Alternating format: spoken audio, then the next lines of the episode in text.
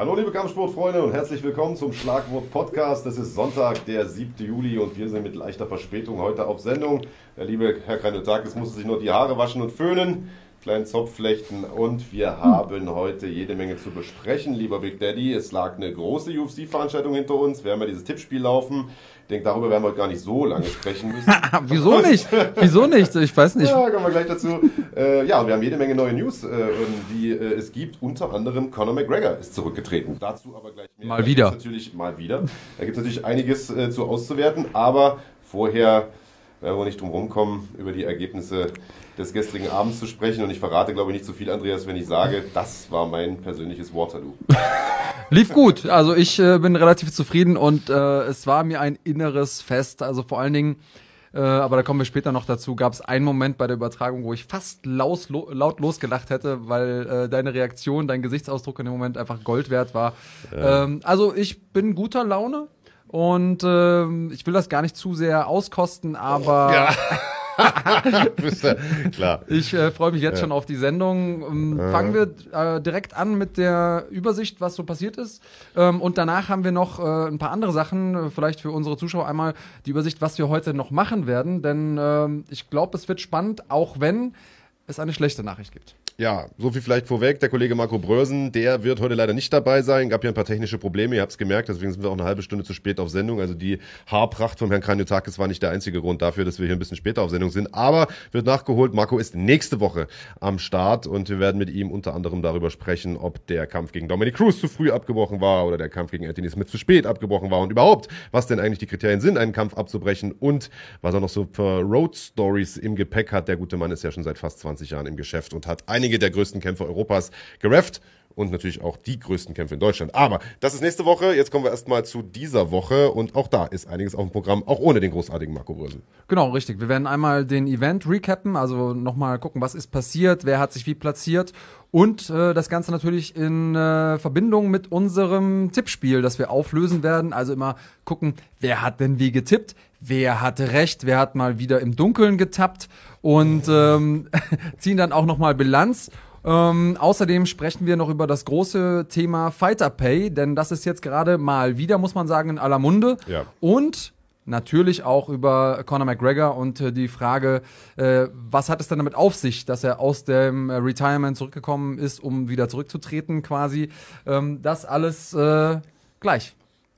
Würde ich sagen, tauchen wir gleich ein in die Veranstaltung von gestern, UFC 250, großer Pay-Per-View, Hauptkampf Amanda Nunes gegen Felicia Spencer, einer der bei den Buchmachern eindeutigsten Kämpfe überhaupt. Felicia Spencer 6 zu 1 Außenseiterin. Wir sprechen gleich drüber, ob diese Quote gerechtfertigt war oder ob sie vielleicht noch größer hätte ausfallen sollen. Legen aber erstmal los mit dem ersten Kampf der Maincard mit Sean O'Malley, ein absoluter Publikumsliebling, der da ähm, ja seinen zweiten Kampf dieses Jahr schon bestritten hat, nachdem er ja zwei Jahre Pause hatte, im März mit wehenden Fahnen zurückgekehrt ist äh, und sich nun dem größten Test seiner Karriere stellen musste, nämlich einem gestandenen Veteranen mit Eddie Wineland, der äh, ein Champion schon war in der WEC, also ehemalige Schwesterorganisation der UFC, in der die kleineren Gewichtsklassen damals untergebracht waren, der in der UFC selbst auch schon um einen Titel kämpfen durfte, um einen Interimstitel gegen Henan Bahau und der ein sehr, sehr guter Striker ist. Und viele haben im Vorfeld gedacht, naja, Sean O'Malley ist zwar der größere und der kreativere und der längere und der jüngere vor allen Dingen, aber im Striking sollte er sich lieber zurückhalten, sollte ein bisschen aufpassen, äh, vielleicht lieber den Bodenkampf suchen. Den hat es am Ende nicht gebraucht. Auf keinen Fall. Und der sah nicht nur besser aus, sondern er sah einfach fantastisch aus, muss Ja. man sagen. Es war äh, offensichtlich, dass er ein riesengroßes Arsenal hat. Das war jetzt nicht nur dieser eine Schlag am Ende, sondern es war ein riesengroßes Arsenal, das er da abgerufen hat. Und ähm, für mich war der Wendepunkt in dem Kampf dieser Spinning Backkick zum Körper. Der sah erstmal aus der Perspektive, die die Kamera ursprünglich hatte, ähm, der UFC-Übertragung, nicht so unglaublich gut aus. Ähm, aber nachher in der Wiederholung hat man gesehen, dass das Ding wirklich richtig gesessen hat. Und als ich das Ganze nochmal rekapituliert habe und mir nochmal angeguckt habe, habe ich gemerkt, ab dann war O'Malley auch ein bisschen anders. Dann gab es noch zwei gute Treffer zum Kopf hinterher und dann am Ende eben dieses eine Ding, äh, wo er den Uppercut antäuscht mit der, äh, mit der Hand und dann mit derselben Hand nochmal eine Gerade schlägt und durch diesen angetäuschten Uppercut O'Malley, der, du hast es schon gesagt, der sehr versierter Standkämpfer ist, auch schon eigentlich alles erlebt hat, was man so erleben Wineland kann. meinst du? Äh, Wineland, Ja. ja, mancher, äh, reagiert darauf, indem er seine Hände runternimmt und dann ist natürlich Platz oben, um die Gerade durchzuschießen und äh, absolute, perfekte Vorstellung äh, für O'Malley, der einen Bonus bekommen hat, was ihn zumindest mal ein bisschen trösten sollte, denn, und das ist natürlich eine Sache, über die kann man sich jetzt gleich nochmal unterhalten, auch um da schon mal die Klammer aufzumachen für das Thema nachher Fighter Pay. Er ist derjenige auf der kompletten Maincard, der am wenigsten Gage zugesichert bekommen hat. Also hätte er diesen Bonus nicht bekommen, wäre er derjenige gewesen, der am wenigsten da verdient hätte. Ähm, also das ist schon besonders, vor allen Dingen, wenn man sieht, dass, sieht, dass er natürlich auch im Internet extrem äh, vorankommt. Aber lass uns erstmal beim Sportlichen bleiben. Das war schon beeindruckend. Ja, können wir ja gleich nochmal drauf zu sprechen kommen, ob das gerechtfertigt ist oder nicht. Wie gesagt, nach drei UFC-Kämpfen, vier UFC-Kämpfen, ähm, können wir gleich nochmal drüber sprechen. Und du hast vollkommen recht. Also es war eine tolle Leistung von Sean O'Malley. Nicht nur, weil äh, das natürlich wie immer sehr, sehr spektakulär bei ihm aussah, deswegen lieben ihn die Fans ja, sondern weil das, glaube ich, auch äh, tatsächlich eine geplante Aktion war. Denn äh, mit dieser, mit dieser Overhand, mit der Wineland da runtergeschickt hat, das ist im Prinzip fast genau der gleiche Schlag gewesen, äh, den Wineland schon in seinem vorletzten Kampf oder vorvorletzten Kampf, ich müsste nochmal nachgucken, kassiert hat gegen, gegen Marlon Moraes, äh, der ihn äh, ebenfalls damit zu Boden gestreckt hat. Das heißt, da wurde offensichtlich intensive Videostudie betrieben und ähm, die haben sich da gut vorbereitet auf diesen Kampf und Sean O'Malley, also hat da äh, den vermeintlich schwersten Kampf seiner bisherigen Karriere also ich sag mal, ohne mit der Wimper zu zucken, äh, äh, beendet. Und hinterher wurde vom Kollegen Rogan auch gefragt, war da irgendwas anders für dich? Corona und Pandemie und größter Kampf bisher und keine Zuschauer. Sagt er, nee, ist mir egal, war alles wie immer.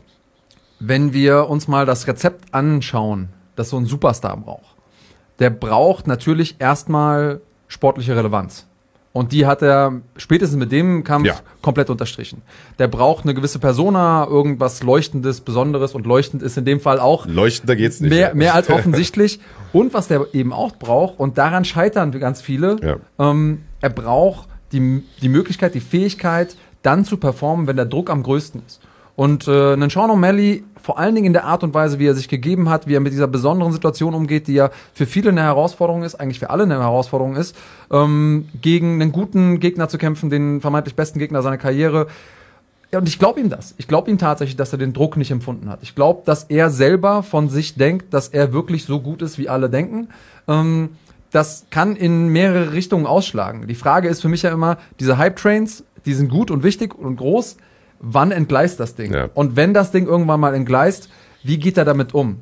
Und ich glaube, dass wir Sean O'Malley so richtig kennenlernen, wenn er das erste Mal verloren hat. Und zwar, wenn er das erste Mal K.O. geht oder submitted wird, also wenn er irgend die erste richtig bittere Niederlage einsteckt. Also zumindest, wenn er das erste Mal gefordert wird, richtig. Ja. Das hatten wir ja bisher auch nicht. Also die ganzen Kämpfe, die er bisher gemacht hat, gegen gute Leute, hat er wirklich ohne Probleme gewonnen. Also wenn man da mal hinguckt, äh, Andre Sukamtat ist, ist absolut kein, kein Fallobst gewesen. Tyrion Ware als, als, äh, ja, als, als ersten Kampf überhaupt in der UFC. Also das sind alles keine, keine Handlampen, die er da vorgesetzt bekommen hat. Und ich bin mal sehr, sehr gespannt, ähm, wer der erste Kämpfer sein wird, der ihn mal testet, der ihn also mal richtig auf die Probe stellt. Der entwickelt sich halt auch ständig weiter, hat in seiner zweijährigen Pause durchweg äh, gegrappelt, an Grappling-Turnieren teilgenommen, also ist da auch nicht stehen geblieben und ähm, ja, die äh, Zukunft sieht rosig aus für den jungen Mann und ich bin mal sehr, sehr gespannt, was da in der nächsten Zeit kommt. Das einzig Blöde an der Sache ist, dass wir beide dieses Ergebnis so getippt hatten. Also wir haben beide gesagt, äh, Sean O'Malley TKO. Das heißt, es gab für keinen von uns beiden da, also es gab für beide Punkte, aber keiner konnte sozusagen äh,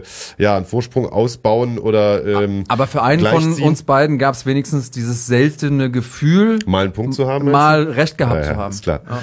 ist klar. Ich möchte daran erinnern, dass ich die letzte Veranstaltung äh, gewonnen habe, mhm. Andreas. Aber ja. äh, du bist der gut, Einzige, Schnee von, Schnee von gestern. Wir ja. gucken, äh, wir gucken zum nächsten Kampf äh, des Abends und da, äh, da ging es dann schon los. Also da hat es dann schon angefangen. Ich möchte noch mal kurz äh, zurückblenden. Ihr könnt gerne noch mal gucken die Vorschau vom äh, vergangenen Donnerstag.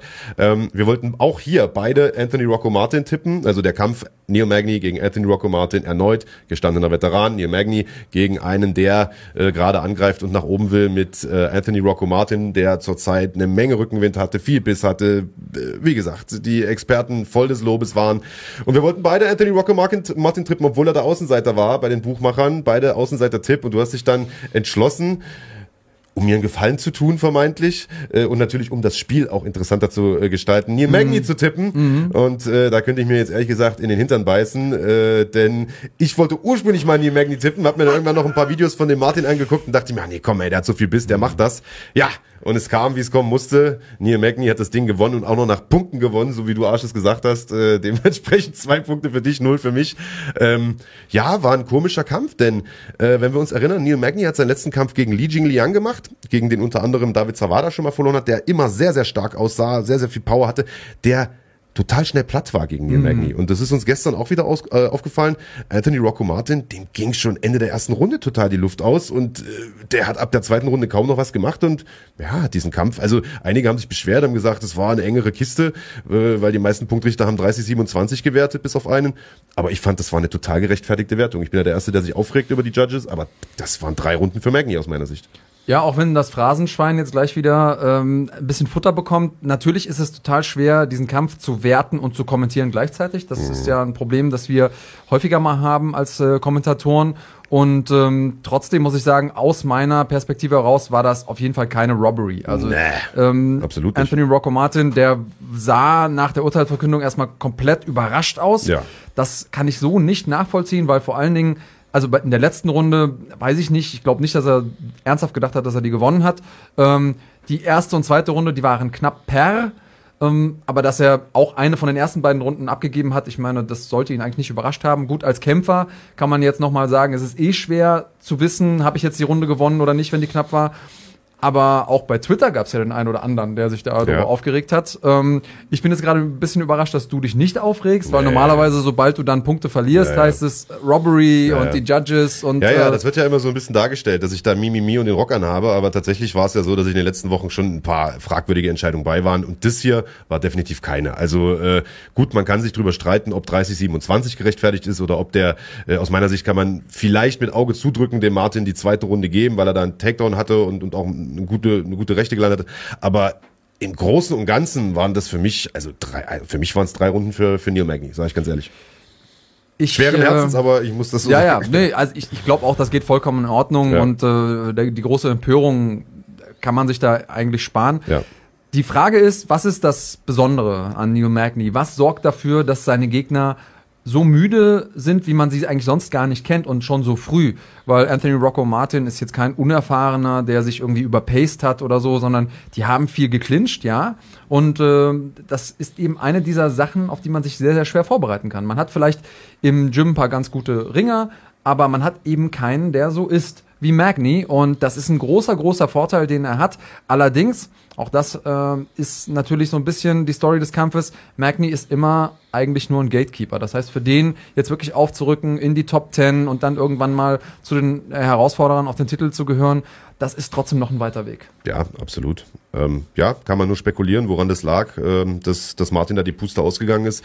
Ich weiß nicht, äh, Neil Magny ist ja eh einer, der hat auch so eine komische Statur, der sieht jetzt nicht aus wie der Superathlet, ehrlich gesagt. Und äh, ich habe früher mal mit einem trainiert, der hatte eine ähnliche Statur und ich weiß nicht, ob das jetzt Zufall ist oder ob es damit was zu tun hat, wahrscheinlich nicht. Äh, alle, alle Ärzte werden wahrscheinlich sich kaputt lachen jetzt, wenn ich mit meiner Theorie da ankomme, aber der Typ hatte auch so eine total unbändige Kraft, obwohl er überhaupt nicht danach aussah. Der hat jeden im Armdrücken weggehauen, obwohl er solche Ärmchen hatte. Also es gibt einfach Leute, will ich damit sagen, die haben super viel Kraft und Magny hat das gut gemacht. Der hat immer wieder ein paar lange Hände reingehauen, hat ja irgendwie 18, 19 Zentimeter Reichweitenvorteil gehabt und da haben wir uns erst noch gewundert, ist, nachdem er zwei, dreimal getroffen hat, rein in den Mann, hat den abgeklincht, am Käfig bisschen gehalten, wieder gelöst mit dem Knie, wieder lange Hände, immer wieder im Wechsel.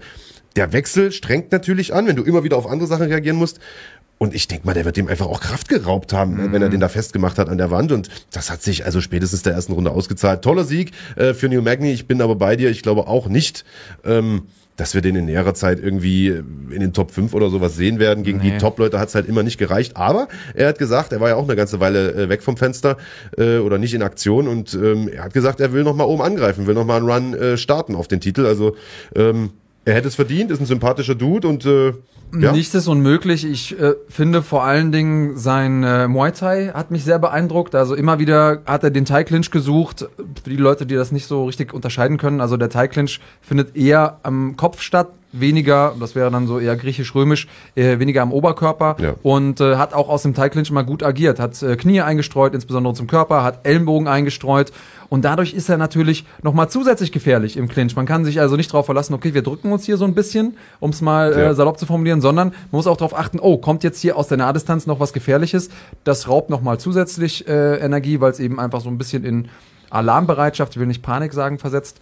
Also sehr gute Performance äh, von Ja. Magny. Ich hoffe, dass er das äh, fortsetzen kann und ich würde mich natürlich freuen, wenn er auch nochmal irgendwann äh, den Weg, die Schallmauer durchbrechen kann in die Top Ten. Ja, oder zumindest ein paar gute Kämpfe bekommt. Weißt du, ja. gegen namhafte Leute, mal gegen den Robbie Lawler oder gegen, was weiß ich, einen Anthony Pettis oder sowas in dem Dreh, dass man ihm mal ein paar gute Namen gibt, dass er noch mal ein paar Euro verdient.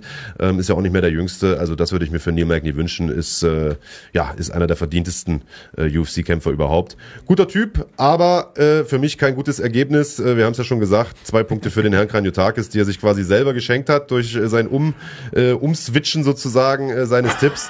Ähm, Herzlichen Glückwunsch, lieber Andreas. Und wir machen Vielen weiter äh, zum nächsten Kampf. Da steht es jetzt erstmal 4 zu 2 für dich und äh, den nächsten Kampf hatten wir wieder ähnlich getippt. Und das war im Vorfeld zumindest für die meisten Experten, so auch für uns, wenn wir uns Experten schimpfen wollen, äh, Fans, äh, auch äh, der eigentlich wichtigste Kampf des Abends oder ja. der mit dem äh, meisten Feuer drin, der mit der meisten Spannung drin und der, den die meisten eigentlich sehen wollten. The People's Main Event war so ein bisschen die Überschrift, also der Main Event des Volkes. Und ähm, ich spreche vom Kampf äh, zwischen Corey Sandhagen und äh, Aljamain Sterling, die im Grunde genommen einen Number One Contender Fight hatten, also einen Eliminatorkampf, wer der nächste Herausforderer sein wird auf den Bantamgewichtstitel, nachdem dieser ausgekämpft wurde. Denn den machen ja zuerst Piotr Jan und äh, José Aldo unter sich aus, im Juli übrigens wahrscheinlich, mhm. äh, auf Fight Island, hat man äh, noch gehört in der Pressekonferenz heute. Das heißt, wenn die im Juli kämpfen, den Titel ausmachen, wann können die nochmal ran? Vielleicht im Spätsommer, Herbst, mhm. äh, sowas im besten Fall. Ähm, dann könnten wir den Gewinner dieses Kampfes hier äh, sehen. Und ähm, im Vorf also wir haben beide getippt auf Corey Sandhagen, der einen super Lauf hatte, mehr oder weniger frisch in der UFC ist, wirklich ein Who is Who schon weggehauen hat mit, mit John Lineker und, und Rafael Assunção und gerade mal vierten und fünften UFC-Kampf. Und der zwar ein ganz, ganz knapper Außenseiter war, aber nur ganz, ganz knapp und ja. der durchaus das Zeug gehabt hätte, diesen Kampf zu beenden, es aber zu tun bekam mit Aljamain Sterling und der, puh, in bestechender Form aufgetaucht ist, Andreas.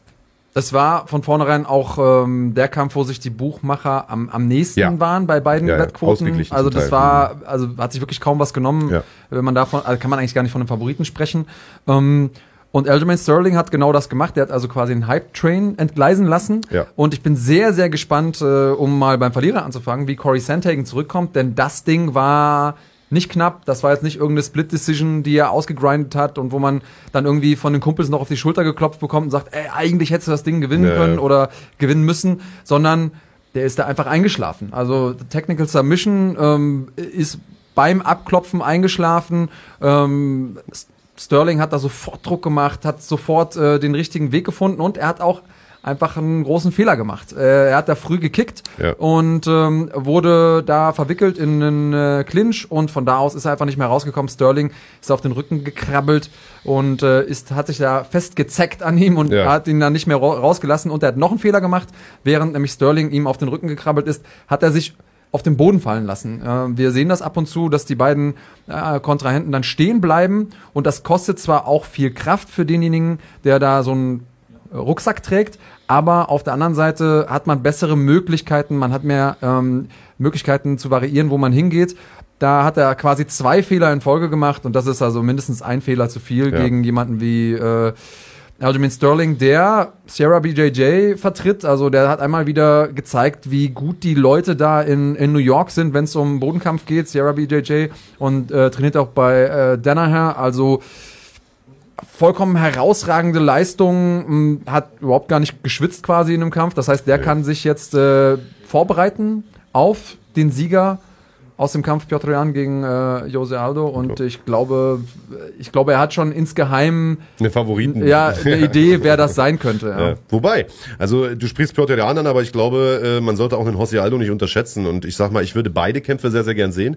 Wären beides sehr, sehr interessante Matchups und äh, was ich besonders interessant fand jetzt an diesem Kampf war, dass äh, Aljamain Sterling sich ja über die Jahre immer weiterentwickelt hat als Kämpfer. Der hat ja auch mal die eine oder andere Schlappe kassieren müssen, äh, ist als relativ eindimensionaler Ringer äh, in die UFC gekommen, als starker Ringer, aber eben als eindimensionaler Ringer, mhm. hat sich dann irgendwann äh, das Striking angeeignet mit seinen Teamkollegen Whiteman und, äh, und Aya Quinta und äh, hat sich dann irgendwie ja, war dann irgendwie davon überzeugt, dass er jetzt auf einmal ein Striker ist, was sich böse gerecht hat, bis er da mal richtig derbe ins Brett bekommen hat und mittlerweile hat das geschafft, dieses Feintuning so hinzubekommen, dass er seine Stärken und, und seine dazu neu gelernten Stärken irgendwie äh, ganz gut aufeinander abstimmt und äh, hat da ein wirklich äh, ja, mörderisches Gesamtpaket äh, geschnürt. Und ähm, alle, die ihn immer kritisiert haben, gesagt haben, oh, lay and pray und er bringt die Leute runter und hält die fest und holt sich eine langweilige Decision, die hat er Lügen gestraft, denn äh, der hat diesen Fuß da genommen, nach diesem Kick, den du angesprochen hast, hat den sofort runtergehoben und ähm, Sandhagen, wer den kennt, weiß, der ist auch nicht einfach zu submitten. Also wir nee. erinnern uns an den Kampf, du hast es, glaube ich, in der Vorschau angesprochen, Andreas, gegen Yuri Alcantara, wo der Arm fast schon gebrochen war im Armstreckhebel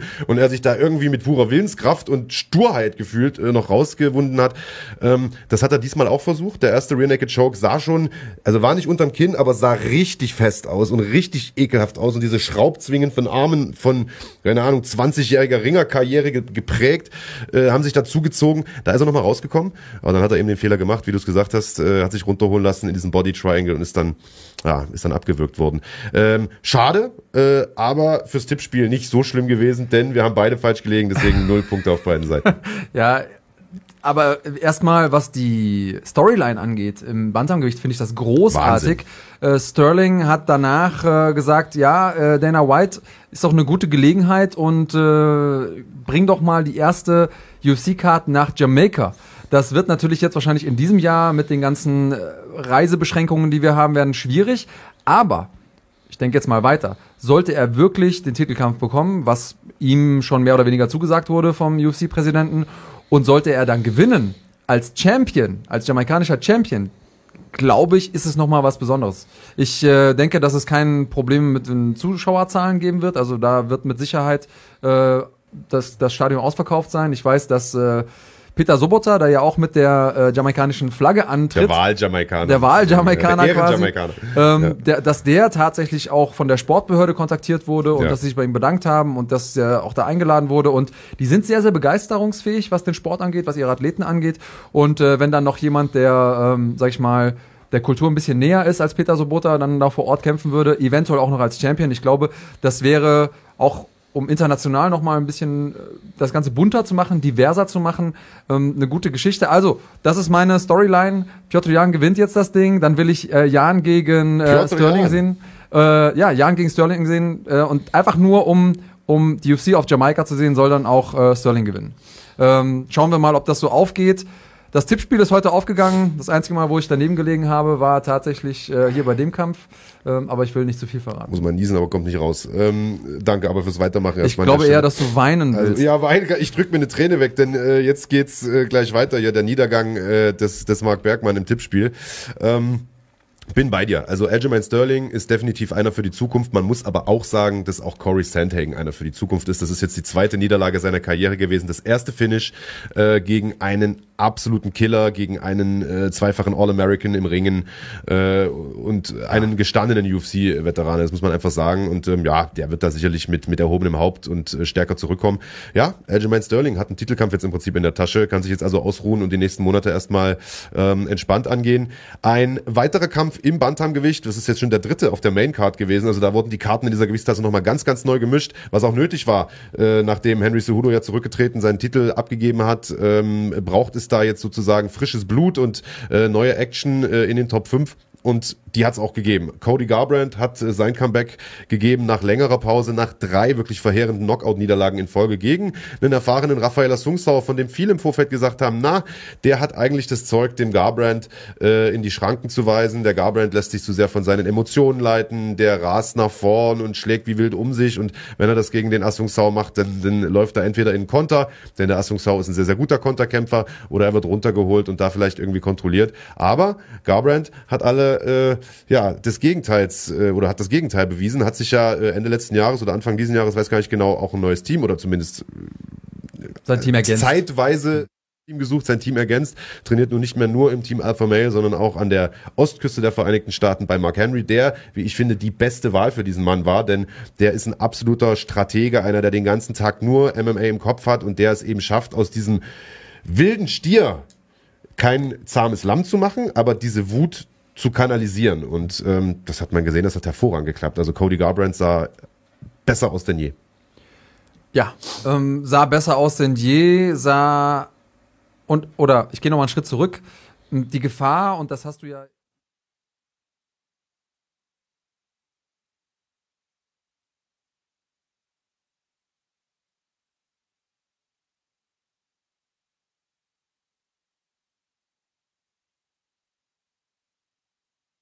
alles in den Kampf zu legen, alles in seine Schläge zu legen, wenn ich den runterbremse und sage, hey, du musst dich jetzt hier mehr kontrollieren, du musst dich pacen, äh, du musst jetzt vernünftiger kämpfen, dann haben wir auch schon oft erlebt, dass diese Kämpfer zögerlich werden. Zum einen, weil sie natürlich das versuchen umzusetzen, was ihre Coaches sagen, zum anderen auch, weil sie Angst haben, nochmal K.O. zu gehen. Und das wissen wir, je mehr man sich committet für die Schläge, je mehr man wirklich alles reinlegt, seine Füße auf den Boden stellt und, äh, und schwingt, umso mehr kann man natürlich auch selber K.O. gehen durch einen Konter. Und ähm, die Gefahr bestand. Und am Anfang des Kampfes hat man auch gesehen, Asansao hat sich gut eingestellt. Er hat gar nicht von sich aus häufig den Weg nach vorne gesucht, sondern hat eher gewartet, dass Cody zu ihm kommt, dass, äh, dass er ihn abkontern kann. Und die Konter, die sahen wirklich sehr, sehr gefährlich aus. Ja. Gleichzeitig wurde er nicht allzu viel getroffen, Sansao. Und vor allen Dingen am Anfang hätte man sich denken können, okay, je nachdem, wer hier als erstes trifft, kann das Ding auch anders ausgehen. Aber dann haut er dieses Ding raus am Ende der zweiten Runde. Und ich glaube, es war für, die, für viele ganz, am Anfang gar nicht richtig klar, ob das überhaupt noch legal war, ob es noch innerhalb des, äh, der Rundenzeit war. Aber ähm, spätestens in der Wiederholung wurde klar, nein, es war noch vor dem Pausensignal also weiß ich nicht, 4,59 oder wie die ja. offizielle Zeit war. Genau. Ähm, und Cody ist am Zaun, für die Leute, die es noch nicht gesehen haben, äh, bekommt Druck, äh, Druck von seinem Gegner, dreht sich komplett weg und auch den ähm, Kopf unterhalb der Schulter und holt dann wirklich, äh, und man sieht ihn aus dem Augenwinkel gucken, wo ist denn mein Gegner? Während der, der Gegner eine Rechte schlägt, schlägt er auch eine Rechte, aber erstens trifft er besser, präziser und, äh, und früher und schickt den da schlafen. Also der war wirklich auf dem Weg nach unten schon K.O. Wahnsinniges Ding. Äh, und auch da, ich weiß gar nicht, welcher K.O. jetzt krasser war, ob ob seiner war oder der von O'Malley, aber das Ding hat eingeschlagen wie eine Bombe. Also ich fand den von Garbrandt schon heftiger, muss ich sagen. Ich glaube, die beiden haben sich äh, im Nachgang auch ein Wortgefecht geliefert. Ich, ich weiß nicht, ob er mit O'Malley gesprochen hat, aber er hat definitiv mit jemandem außerhalb des Oktagons gesprochen und so viele waren da ja nun nicht. War ja eine Veranstaltung ohne Zuschauer und äh, hat gesagt, äh, nee, mein K.O. war besser, da brauchst du ja gar keine Hoffnung zu machen auf den Bonus, so nach dem Motto. Und mhm. ich finde, da hat er recht, äh, so geil der äh, K.O. von äh, O'Malley auch war, Garbrandt hat das Ding einfach super getimed, hat da, wie du schon gesagt hast, das Ding im Prinzip bis zum Parkplatz ausgeholt und hat ihm da äh, eine Bombe einge... Also, pff, alter Schwede. Und ich meine, der Typ hat ja so schon K.O.-Power, aber wenn du dann auch noch so ausholst und nicht nur so ein kurzes Ding reinhaust, Hui, herzlichen Glückwunsch. Und ich sag mal, man hat's gesehen, äh, Raphael Assunzau, der hat auch relativ lang gebraucht, bis er wieder da war. Der äh, konnte nicht mal auf dem Stuhl sitzen, dann ist er wieder umgekippt und so weiter. Also der war eine ganze Weile weg. Ähm, geht's aber inzwischen wieder gut. Die beiden haben sich dann auch äh, nochmal in den Arm genommen und so weiter und so fort. Und ähm, war eine absolut tolle Vorstellung von Cody Nolof Garbrandt, der damit jetzt wieder zurück ist, der ein großes Statement äh, abgeliefert hat gegen einen guten Typen, also gegen einen Top 5 Mann und äh, der gezeigt hat, dass er seine Emotionen auch im Zaun, Zaum halten kann. Jetzt muss man natürlich sagen, dass Raphael Assunção auch einer ist, gegen den man die Emotionen leicht in Zaum halten kann, weil der Typ halt relativ uncharismatisch ist, nicht wie sagt, auf Twitter nicht rumstenkert und so weiter. Also ich möchte nicht wissen, was passiert, wenn der beste Freund von Cody Garbrandt, äh, TJ Dillashaw, äh, zurück ist, oder Ipo Shaw, wie er in, in Fachkreisen auch genannt wird, ähm, oder wenn ein paar andere da äh, so ein bisschen den Kanal aufreißen, äh, wie zum Beispiel ein Aljamain Sterling, der ja auch nicht um, um die ein oder andere Stichelei verlegen ist, oder ein Piotr Jan, der äh, auch ganz gern mal die ein oder andere Salve in seine Richtung schießt. Also er muss für mich trotzdem noch beweisen, dass er sich da hingehend geändert hat und seine, seine, seine Wut im Griff hat, seine Raserei im Griff hat, aber er hat auf jeden Fall sich mit einem Knall zurückgemeldet, Cody Garbrandt, und ähm, äh, wird zwar noch eine Weile brauchen, bis er um den Titel kämpft, weil wir nun erstmal einen Titelkampf haben und dann auch noch Aljamain Sterling, der da in der Pipeline ist, also dieses Jahr wird's nix, aber aber wenn der noch einen guten Sieg holt, hey, alles ist möglich. Vielleicht, um da nochmal das Ganze ein bisschen einzuordnen. Der hat es jetzt selber ein paar Mal gesagt in den äh, Interviews. Der war 25, ungeschlagen, ich weiß nicht. In elf Kämpfen. In elf ja. Kämpfen, äh, UFC-Champion, also on top of the world. Gegen Dominic Cruz. Gegen Dominic Cruz den, den Titel gewonnen.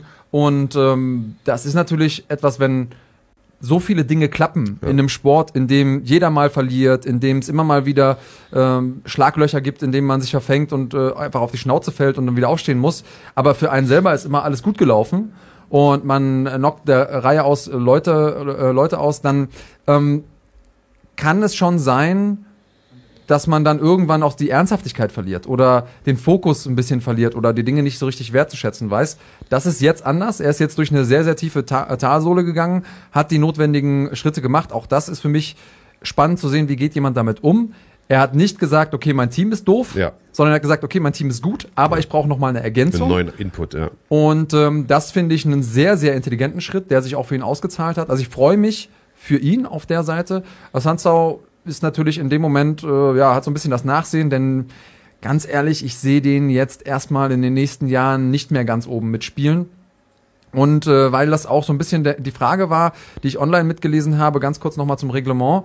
Natürlich ist es legal, äh, was da passiert ist, selbst wenn die Aktion kurz nach dem Pausensignal gewesen wäre. Je, in dem Moment, wo die Aktion anfängt vor dem äh, Ja. Pausensignal und der Gegner geht dann K.O., ist es trotzdem noch ein legitimer K.O., wenn es willentlich oder ganz, äh, ähm, ganz klar äh, ein Cheap Shot war. Also so ein, so ein Ding, wo ersichtlich ist, dem Kämpfer war klar, als er die Aktion begonnen hat, dass das nach dem Pausensignal war. Ähm, dann ist es natürlich eine Disqualifikation, wenn der äh, Gegner nicht weiterkämpfen kann, aber das war alles noch komplett im Regelwerk und äh, nur noch mal ganz kurz ein äh, Exkurs in, äh, in die Regeln.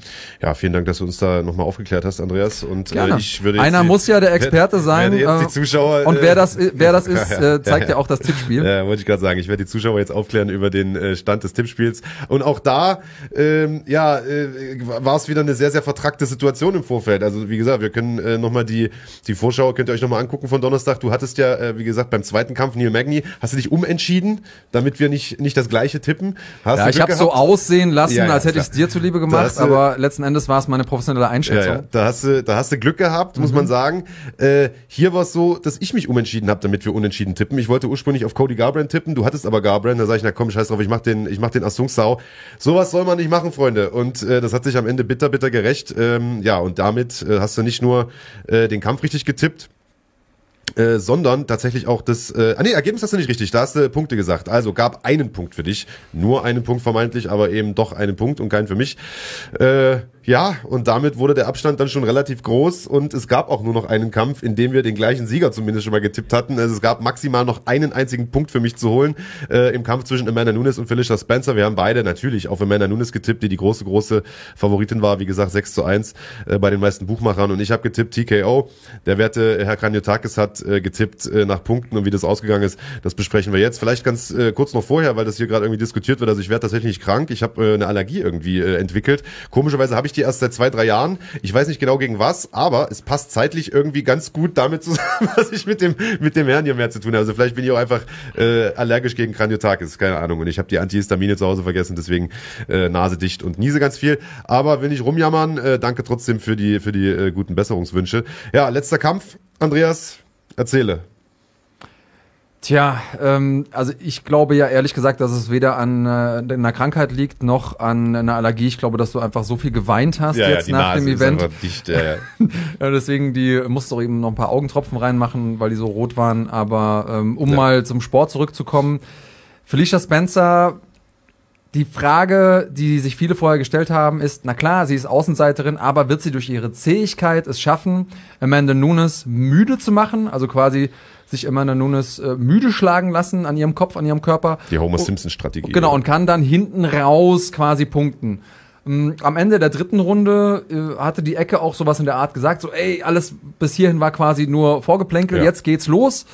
Äh, tatsächlich ist es aber so gelaufen, dass sie so weit entfernt war. Also technisch, erfahrungsmäßig, auch physisch muss man sagen, also die Schläge von, äh, von Amanda Nunes, die haben so eingeschlagen und vor allen Dingen ohne Publikum hört man das jetzt nochmal so viel ähm, besser und das ist unglaublich beeindruckend für mich gewesen, das nochmal, sie nochmal in Action zu sehen. Und ähm, da war jetzt keine Runde dabei, die auch nur annähernd knapp war. Zwei Judges haben, glaube ich, auch mal eine 10-8-Runde gegeben. Welche genau das war, äh, habe ich jetzt noch nicht nachgeguckt, aber ähm, war jetzt auch nicht, war jetzt auch nicht so wichtig. Äh, Amanda Nunes sah von Anfang bis Ende gut aus. Und ähm, dass sie da über die, die Runden gegangen ist, ich glaube, das hätte nicht unbedingt so sein müssen. Vor allen Dingen am Ende der vierten Runde, Anfang der fünften Runde, hätte man schon fast drüber diskutieren können, ob es nicht sinnvoll gewesen wäre, äh, dass Felicia Spencer aus dem Kampf genommen wird Ja. von der von der Ecke. Äh, dann gab es sogar noch mal ähm, in der fünften Runde die Unterbrechung. Da wurde sich der Cut noch mal, einer der Cuts noch mal angeguckt von Felicia Spencer. Hat Herb Dean gesagt so, "Mm, ist mir ein bisschen jaucher. Außerdem äh, hat die hier eh keine Chance mehr. Also die hatte jetzt auch nicht mehr die Power oder die Technik, um da irgendwie den Lucky Punch rauszuhauen und auf dem Boden irgendwas zu finishen, war eh jenseits von Gut und Böse. Also das war im Prinzip klar, die kriegt noch mal vier Minuten auf die Mappe. Trotzdem weiter, weiterlaufen gelassen. Ähm, zum Glück für mich jetzt. Ein, Zusatz, ein zusätzlicher Punkt im, Also, äh, im, im Tippspiel. Ich, also ich will mal zu dieser ganzen Abbruchgeschichte und hätte man das abbrechen sollen oder nicht und hätte man das wegen dem Cut stoppen sollen oder nicht. Ich meine, ich habe natürlich auch drauf gehofft, äh, dass die Ecke das Handtuch wirft oder dass, ähm, dass, der, dass der Arzt vielleicht sagt, okay, der Cut ist mir doch zu groß. Äh, Das war ja eine Minute vor Schluss auch äh, des Kampfes. Ähm, habe ich natürlich gehofft und du hast gesehen, ich saß, wir haben es gemeinsam kommentiert, ich saß neben dir, habe den hier gemacht und gesagt, komm bitte, brich ab die Scheiße, aber äh, lief weiter. Und ich muss aber auch sagen, jetzt mal ohne Flachs, äh, das lief auch zu Recht weiter. Also wegen dem Cut hättest du nicht abbrechen müssen. Die sah zwar richtig zerbeult aus im, im Gesicht, aber so ehrlich muss man auch sein, die hat da noch mitgekämpft. Sie war zwar chancenlos, aber du kannst ja nicht jeden Kampf abbrechen, wo der Kämpfer chancenlos ist, sondern äh, das müssen halt, man, äh, zum Beispiel das Anthony Smith-Ding, was wir vor ein paar Wochen hatten, was diskutiert wurde, da hast du halt einen Anthony Smith gehabt, der unbeantwortete Treffer irgendwie äh, gefühlte 78 Stück genommen hat.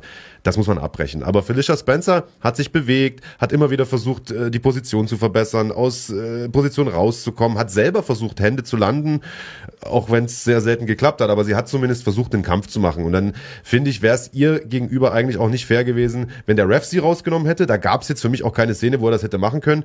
Äh, außer vielleicht, ich glaube, in der zweiten oder dritten Runde, da hat sie mal ein paar Treffer gekriegt, aber man hätte man auch nicht abbrechen müssen. Und die Ecke kann da auch nicht das Handtuch werfen. Das ist der größte Kampf ihres Lebens. Ich glaube, da wäre sie auch sauer gewesen. Und ähm, die ist ein Kämpferherz, die will das so.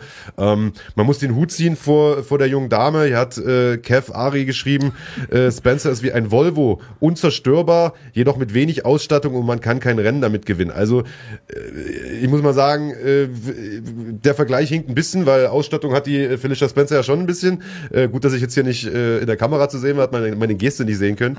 Ähm, aber äh, aber äh, ein Rennen, also zumindest ein Titelrennen, wird sie wahrscheinlich so erstmal noch nicht gewinnen. So ehrlich muss man auch sein. Also zumindest nicht so lange ähm, einer dort Champ oder eine dort Champion ist wie wie äh, Amanda Nunes, die einfach eine Ausnahmekämpferin ist. Ja, da hast du jetzt ganz viel gesagt. Äh, Ich will auch einige Sachen eingehen, auf manche lieber nicht. Ähm, Spencer hat ja auch schon Kämpfe gewonnen, so ist es nicht. Sie hat also schon einige Rennen gewonnen, aber in der Formel 1 kann sie quasi nicht mithalten mit ihrer Ausstattung. Ich finde den Vergleich zum Teil passend, ja, aber natürlich äh, ist es so, dass ihr noch was fehlt. Ich hoffe, dass sie hier Lehren draus gezogen hat, dass wir sie stärker wiedersehen und dass wir sie nochmal in der Zukunft um den Titel kämpfen sehen. Und auch da bin ich bei dir. Man kann natürlich Kämpfe an einem gewissen Punkt abbrechen. Wenn es irgendwie der dritte, vierte Profikampf ist und Ja. du merkst, ey, der Kollege kriegt hier wirklich die Hucke voll, dann kann man sagen, nee, reicht. Ja. Aber es ist ein Titelkampf, Ein Titelkampf, in genau. der UFC. Ja.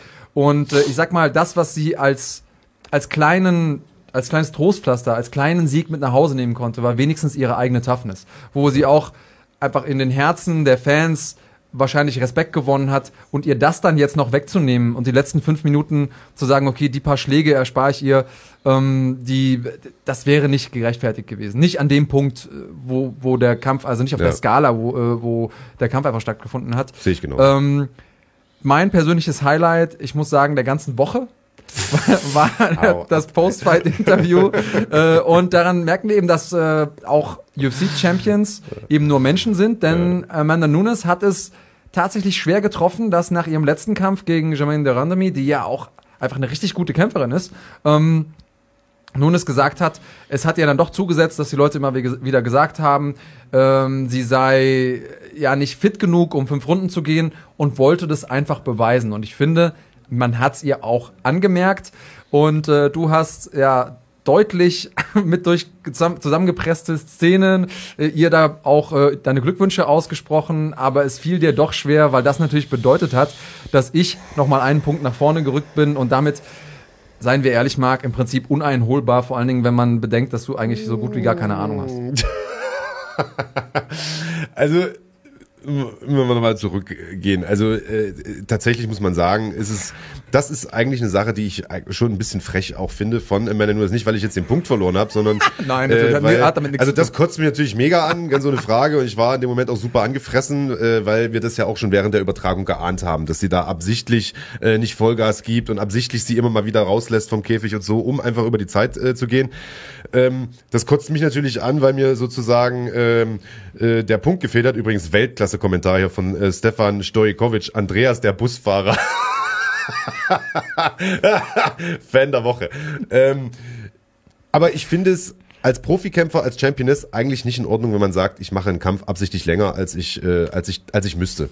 Das macht man eigentlich nicht. Und äh, sie hat sich da äh, zum Schluss auch fast schon freiwillig in ähm, eigentlich verhältnismäßig gefährliche Positionen auch begeben, in die Guard mit den Händen irgendwie auf dem Brustkorb, wo sie jetzt in dem Sinne nicht viel zu suchen hatten.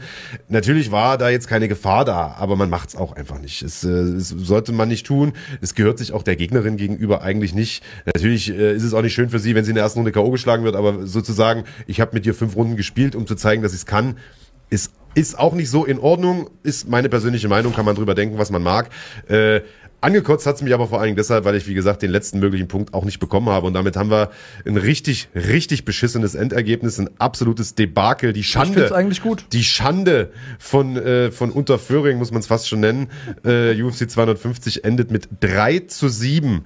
Äh, also aus meiner Sicht 7 zu 3 für den, für den Big Daddy Kranjotakis. Und damit haben wir einen neuen Endstand von, äh, aus, aus deiner Sicht 28 zu 22. Sechs Punkte zurück. Und ich sag mal, ich gebe es ungern zu, aber der Herr Kranjotakis Miotakis hat nicht unrecht, das ist schwer, das nochmal aufzuholen. Aber ich wäre nicht der spielsüchtige Assi, der ich bin, wenn ich nicht fest daran glauben würde, dass ich das noch aufhole. Und äh, die nächste Chance dazu, die gibt es schon in der nächsten Woche eine etwas kleinere Fight Night, nicht ganz so stark besetzt. Cynthia Cavallo gegen, ähm, gegen Jessica Ai wird das Ganze anführen. Es gibt einen äh, heftigen Kampf zwischen äh, Carl Robertson und äh, äh Martin Vit äh, Marvin Vittori, der eigentlich äh, schon äh, vor ein paar Wochen hätte stattfinden sollen. Da hatte sich, glaube ich, Carl Robertson verletzt oder so. Ich weiß gar nicht mehr genau, wie das war. Äh, informieren wir uns aber noch. Vorschau dazu gibt's am Donnerstag, äh, wie immer um äh, 18 Uhr auf dem Schlagwortkanal. Wir werden natürlich wieder tippen und ich verspreche euch, diesmal werde ich aufholen. Vielleicht nicht alle sechs Punkte auf einmal, aber mühsam ernährt sich das Eichhörnchen. Irgendwann komme ich. Und nicht vergessen, letzte Veranstaltung habe ich gewonnen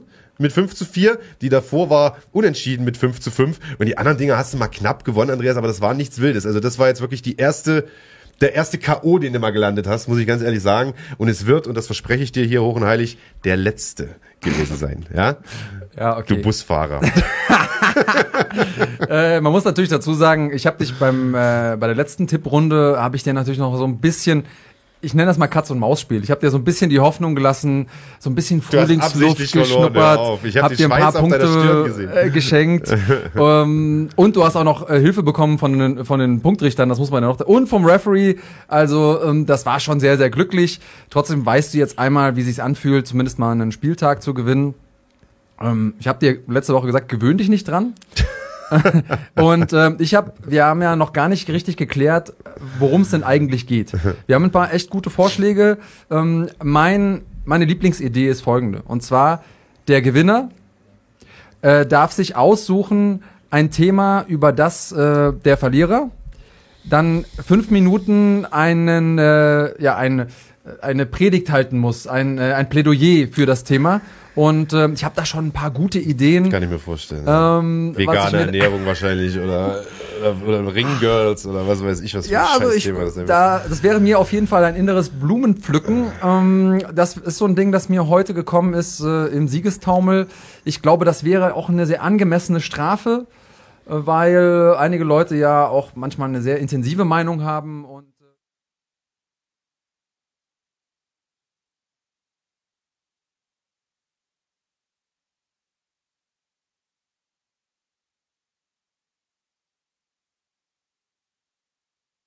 immer noch glaube, dass ich das Ding gewinnen werde und mir da natürlich ein paar richtig eklige Sachen ausdenken würde. Also äh, der Herr Kanyotakis bietet da relativ viel Angriffsfläche, denn er isst kein Fleisch, trinkt kein Bier, mag keine Ringgirls, äh, was da ist eigentlich alles was Schönes mag der nicht und da können wir eine schöne könnten wir ein schönes Videopackage schnüren, aber wir gucken mal. Übrigens, weil der Nikolai hier schreibt, macht einfach auf ewig weiter mit dem Tippspiel, auf die Aufreger von Marc will ich nicht verzichten. ähm, Machen wir, versprochen. Also selbst wenn das Ding aufgelöst ist und äh, der eine, der hier verloren hat, wer auch immer das sein mag, äh, dann äh, sozusagen eine Laudatio äh, auf, auf die wohlgeformten Brüste der Ringgirls äh, gehalten hat und zwar äh, in, so detailgetreu wie möglich, ähm, dann machen wir das trotzdem weiter, weil das hat sich ja als gutes Format etabliert. Es macht uns auch Spaß, ich glaube, euch macht es auch Spaß und ähm, tippen kann man immer. Äh, wetten darf man natürlich nur nicht, glaube ich, muss man sagen, hier bei ProSieben, oder? Weiß ich nicht. Nee, Wetten ist böse. Ja. Ähm, allerdings äh, werden wir da natürlich noch einen neuen Einsatz festlegen, Ja. diesmal aber von vornherein, weil äh, je weiter Mark abgeschlagen ist, umso unwahrscheinlicher ist es natürlich, dass er sich auf Dinge einlässt, auf die er keine Lust hat. Ähm, ich würde sagen, beim nächsten Mal setzen wir direkt von vornherein auch den Preis sehr, sehr hoch an. Ähm, ich, äh, ja, ich freue mich. Also ich freue mich erstmal, dass ihr das so gut findet. Das äh, scheint euch genauso viel Spaß zu machen. Und mir macht es extrem viel Spaß. Ich glaube, Marc jetzt umso weniger, aber das äh, steigert eigentlich nur meine Freude an der Sache. Ich muss ganz ehrlich sagen, also natürlich kotze ich hier heute im Strahl, äh, oder um es wie der Kollege Flying Uwe zu sagen, äh, könnte vor Wut in den Mülleimer wichsen, ähm, äh, weil ich jetzt hier diese Klatsche gekriegt habe. Aber grundsätzlich macht mir das ganze Ding super viel Spaß. Äh, denn äh, also ich setze ja tatsächlich ab und an um ein paar Taler auf die, auf die Kämpfe und da ist man sowieso ein bisschen mehr Kribbeln dabei, aber das hier, also da, das macht, erhöht die Spannung nochmal um, um Vielfaches, muss ich ganz ehrlich sagen. Wenn es um die Ehre ähm, geht und man eh schon sich noch nicht so viel davon hat, dann äh, ja. Ja. tut's besonders weh, meinst du? Ja, so ist es. Ähm, ja, vielleicht um noch einmal zu sportlichen Sachen äh, zurückzukommen. Wer kann denn jetzt überhaupt noch Amanda Nunes gefährlich werden? Was macht denn überhaupt noch Sinn äh, für sie? Was, wen, hast du da irgendjemanden auf der Uhr? Naja, sie hat ja im Vorfeld angekündigt, dass äh, der nächste Kampf, wenn dann, äh, wahrscheinlich im Bantamgewicht stattfinden wird. Also im Übrigen, das haben wir jetzt noch gar nicht erwähnt, sie hat ja auch Geschichte geschrieben mit diesem Kampf, denn sie ist die erste Kämpferin in der UFC, also egal ob Mann oder Frau, äh, die es geschafft hat, nicht nur zwei Titel gleichzeitig zu halten in zwei Gewichtsklassen, sondern auch aktiv zu verteidigen. Das hat Ja. Conor nicht gemacht, das hat äh, Daniel Comey nicht gemacht und das hat auch Henry Cejudo nicht gemacht und äh, damit äh, hat sie tatsächlich etwas geschafft, was vor ihr noch keiner erreicht hat. Dementsprechend äh, auf jeden Fall Hut ab. Ähm, und sie hat gesagt, sie möchte als nächstes tatsächlich wieder runter ins Bantamgewicht, was, glaube ich, echt nochmal ein ordentlicher Cut für sie ist. Und da würde wahrscheinlich Aspen Ladd auf sie warten, aktuell die Nummer drei der Rangliste. Allerdings, Andreas, kann ich mir nicht so richtig vorstellen, äh, dass der Kampf pff, großartig kompetitiver, großartig äh, enger, großartig spannender verlaufen würde, als der, den wir gestern gesehen haben oder letzte Nacht. Ähm, aber sie hat ja sowieso erstmal andere Sachen zu tun und will dieses Jahr wahrscheinlich gar nicht mehr kämpfen, Andreas. Ja, kann man ihr auch äh, nicht verdenken. Sie hat äh, ein, ja, sie wird Mutter. Allerdings äh, jetzt außergewöhnlich vielleicht für, für die meisten. Sie trägt das Kind nicht selber aus, sondern ihre Lebensgefährtin äh, trägt das Kind aus. Äh, hat man auch gut sehen können, wer die Hintergrundinformationen und Videos ver äh, verfolgt hat noch. Also die war mit vor Ort, haut immer noch auch gegen den Sandsack, obwohl man da schon deutliches Babybäuchlein sieht. Und ähm, also wir beide kennen es ja au- auch selber. Es ist natürlich noch mal eine Umstellung, auch im, im privaten Bereich. Es hat es manipuliert den Schlaf, sage ich mal so, äh, Ja, wenn man du, sagst, wir kennen Neugeborenes selber, hat. aber ich sag mal, sie ist ja wahrscheinlich sogar die, also ist sie die, die das Kind austrägt? Oder macht es die Partnerin? Nee, habe ich gerade gesagt, die Partnerin. Also Entschuldigung, ich habe Chat-Nachrichten gerade also die Partnerin, ja äh, nicht man zu. sieht ihr auch schon an, dass sie. Also die äh, Nina Ansaroff wird das tun, oder? Genau, richtig, Ja, ja. okay, alles klar. Also ist sie nicht selber die Mama. Na Nee. gut, dann äh, bringt es wirklich nur den Schlafrhythmus durcheinander und nicht auch noch alles andere da im äh, Gefüge sozusagen. Aber ähm, ja, trotzdem möchte man dann wahrscheinlich auch mit den Erfolgen, die sie hat, vielleicht sich erstmal ein bisschen zurücklehnen und äh, das Kind auch genießen. Das ist ja auch was, was sehr, sehr viel Spaß macht in den ersten Monaten. Richtig. Und ähm, eine Sache, die wir hier auch aus dem Chat, also Best Place of All Time, hat hier Kyla Harrison ins Spiel gebracht. Mhm. Die hat einen kleinen äh, Schönheitsmakel oder sogar zwei. Erster könnte man irgendwie noch drüber hinwegsehen, ähm, ist Teamkameradin von Amanda Nunes, ist also Ja. auch beim Amer American Top Team.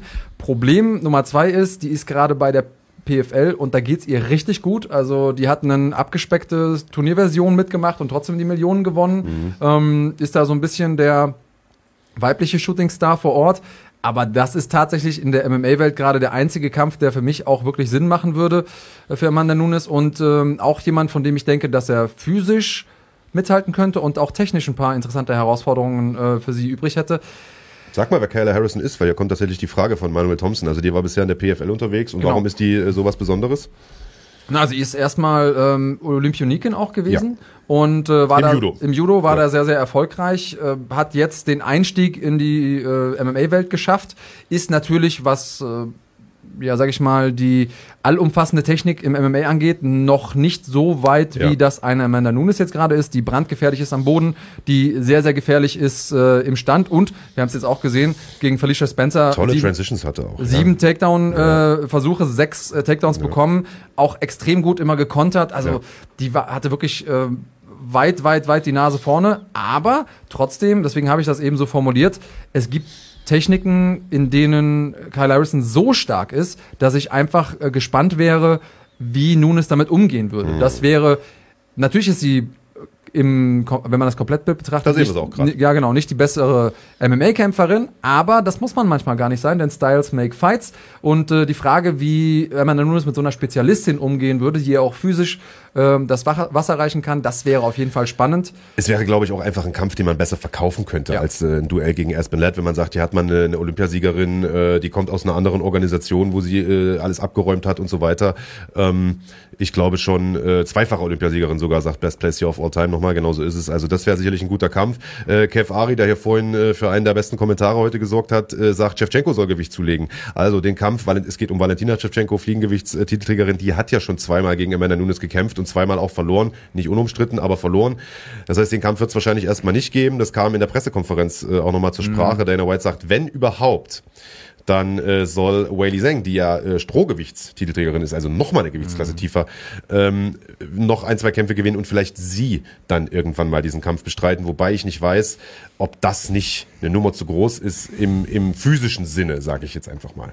Ja, das ist ja im Prinzip genau wie die Frage nach Conor McGregor gegen ähm, äh, Anderson Silva, äh, wo es im Prinzip auch quasi News gibt. Damit können wir schon so ein bisschen teasen. Denn Anderson Silva hat da ein Video hochgeladen, in dem er sich sehr, sehr schlank präsentiert hat, in dem er gesagt hat, okay, damit hier keiner irgendwie äh, blödsinnige Sachen verzapft und sagt, es ge- geht ja gar nicht, bin ich schon dabei, Wei- äh, Gewicht zu machen, ähm, also beim Weight Cut und ähm, Trotzdem ist das natürlich immer ein Faktor. Es gibt ja so einen sogenannten Frame, also die Frage, wie groß sind meine Knochen, wie weit ist mein Rahmen, Der Knochenbau, den ja. mein Knochenbau vorgibt. Und äh, da hat natürlich äh, sowohl in der Frage Anderson Silva gegen Conor McGregor als auch in der Frage Amanda Nunes äh, gegen Weili Zhang gibt's halt einfach extreme Unterschiede. Das muss kein K.O.-Kriterium sein, aber es ist auf jeden Fall ein sehr, sehr großer Faktor.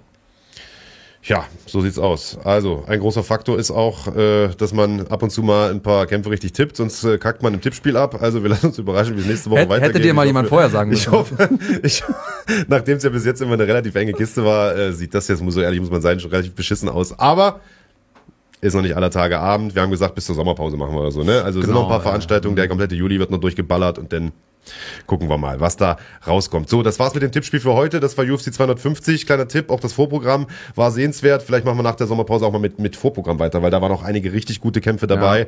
Ähm, der Bruder zum Beispiel von äh, Gilbert Burns hat äh, den Opener gewonnen. Herbert, Herbert, Herbert, Herbert Burns. Äh, die Eltern haben es auch nicht gut gemeint mit den, mit den Jungen. Gilbert und Herbert ähm, hat sich gegen Evan Dunham zurückgesetzt, gegen den zurückkehrenden Evan- Dunham nach 1 Minute 20. Alex Perez hat mit Hussein Formiga einen unglaublich gestandenen Veteran zerlegt und zwar mit drei Calf-Kicks.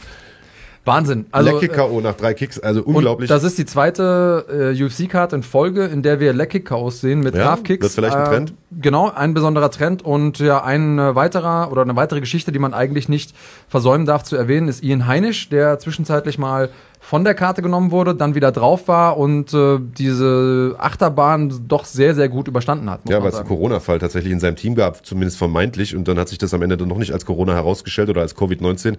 Das heißt, er hat irgendwie 24 Stunden vor dem Event eine Absage gekriegt und dann 12 Stunden vorher doch wieder die Zusage und hat am Ende durch TKO nach einer Minute 14 gewonnen mit Jared Merschardt gegen den starken Namen. Die für mich persönlich aber emotionalste Geschichte am ganzen Abend ist die von Cody Stammen gewesen, der sich äh, in einem wirklich wahnsinnig geilen Kampf gegen Brian Kelleher durchgesetzt hat. Und ich finde es ein bisschen schade, dass es keinen Fight of the Night Bonus gab, denn das wäre der Fight of the Night gewesen. Es war drei Runden Action von beiden Seiten auf Augenhöhe, richtig geil. Cody Stammen hat zwar alle drei Runden gewonnen, aber das war ein sehr, sehr ausgeglichenes Duell, wo beide richtig gut geglänzt haben. Und ich habe ein bisschen eine Gänsehaut. Cody Stammen, für alle, die es nicht mitbekommen haben, ist der Bruder der jüngere Bruder, erst vor wenigen Tagen verstorben an noch bisher nicht geklärter Ursache. Und ähm, er hat sich entschieden, trotzdem zu kämpfen und ähm, ja, hat diesen Kampf natürlich seinem Bruder gewidmet und den wichtigsten Sieg äh, seiner Karriere eingefahren in einem gigantischen Kampf. Also äh, wirklich Wahnsinn. Ähm, was gibt's noch zu sagen? Chase Hooper, du hast vorhin gesagt, äh, im, im Zusammenhang mit, mit Sean O'Malley, der so ähnlich aussieht wie Chase Hooper, äh, der, der Hype-Train entgleist auch mal ganz schnell. Also wenn man zu viel Hoffnung in so einen Kämpfer setzt, äh, der Hype-Train von Chase Hooper, der ist leider entgleist. Äh, der hat ja sein UFC-Debüt gegeben äh, vor ein paar Monaten und hat alle überzeugt, weil er aussieht wie so ein kleiner Schuljunge, ähm, dem man irgendwie den Joghurt aus dem Rucksack geklaut hat. Der uneheliche Sohn von Ben Askren auch. Und ja, und äh, Sean O'Malley wahrscheinlich, genau. Und äh, der hat jetzt mit äh, Alexis Harris direkt den Gegner bekommen, der ein großer Step-up war in was, äh, was, was, was die Stärke angeht. Ähm, ja, das hat man auch gemerkt. Also er hat da drei Runden lang richtig den Sack voll bekommen. Ja, ist zwölf Jahre jünger. Ich, äh, also wenn ich das richtig in Erinnerung habe, ist 20 gerade absolut äh, absoluter Jungspund ja. noch im MMA. Der kann ja. also noch ganz viel lernen. Und äh, eine Sache haben wir gelernt: Noch war das zu früh für ihn, aber ich glaube, dass er vor allen Dingen, wenn er im Striking da noch ein bisschen mehr Erfahrung sammelt äh, und einfach noch mehr Gym-Time bekommt, dann kann er auch in Zukunft noch viel reißen. Also ich freue mich trotzdem auf äh, das nächste Auftreten von ihm, den ja. nächsten Einsatz von ihm. Schauen wir mal, ob er sich da entwickelt. Total. Ähm, ja, das war's mit dem Tippspiel. Wir sind aber noch nicht am Ende der Sendung, sondern machen eine ganz kurze Pause, beziehungsweise haben einen kleinen Programmhinweis für euch und dann geht's weiter mit den News des Tages der Woche. Wir haben es schon angedeutet, Conor McGregor ist zurückgetreten. Es gibt jede Menge Beef ohne Ende. Conor McGregor macht jetzt Stunk, wahrscheinlich. Der tritt ja nicht umsonst zurück, der hat ja wahrscheinlich irgendeine Agenda. John Jones macht Stress, Jorge Masvidal macht Stress und passend dazu haben wir hier einen kleinen Programmhinweis für euch.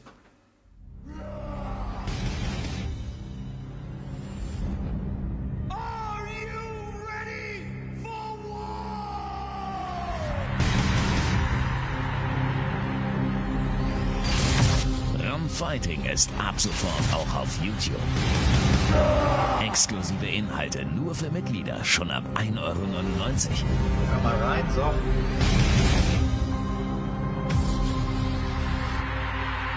Erlebe Deutschlands größtes Kampfsportarchiv mit mehr als 100 Live- und Pay-Per-View-Events pro Jahr.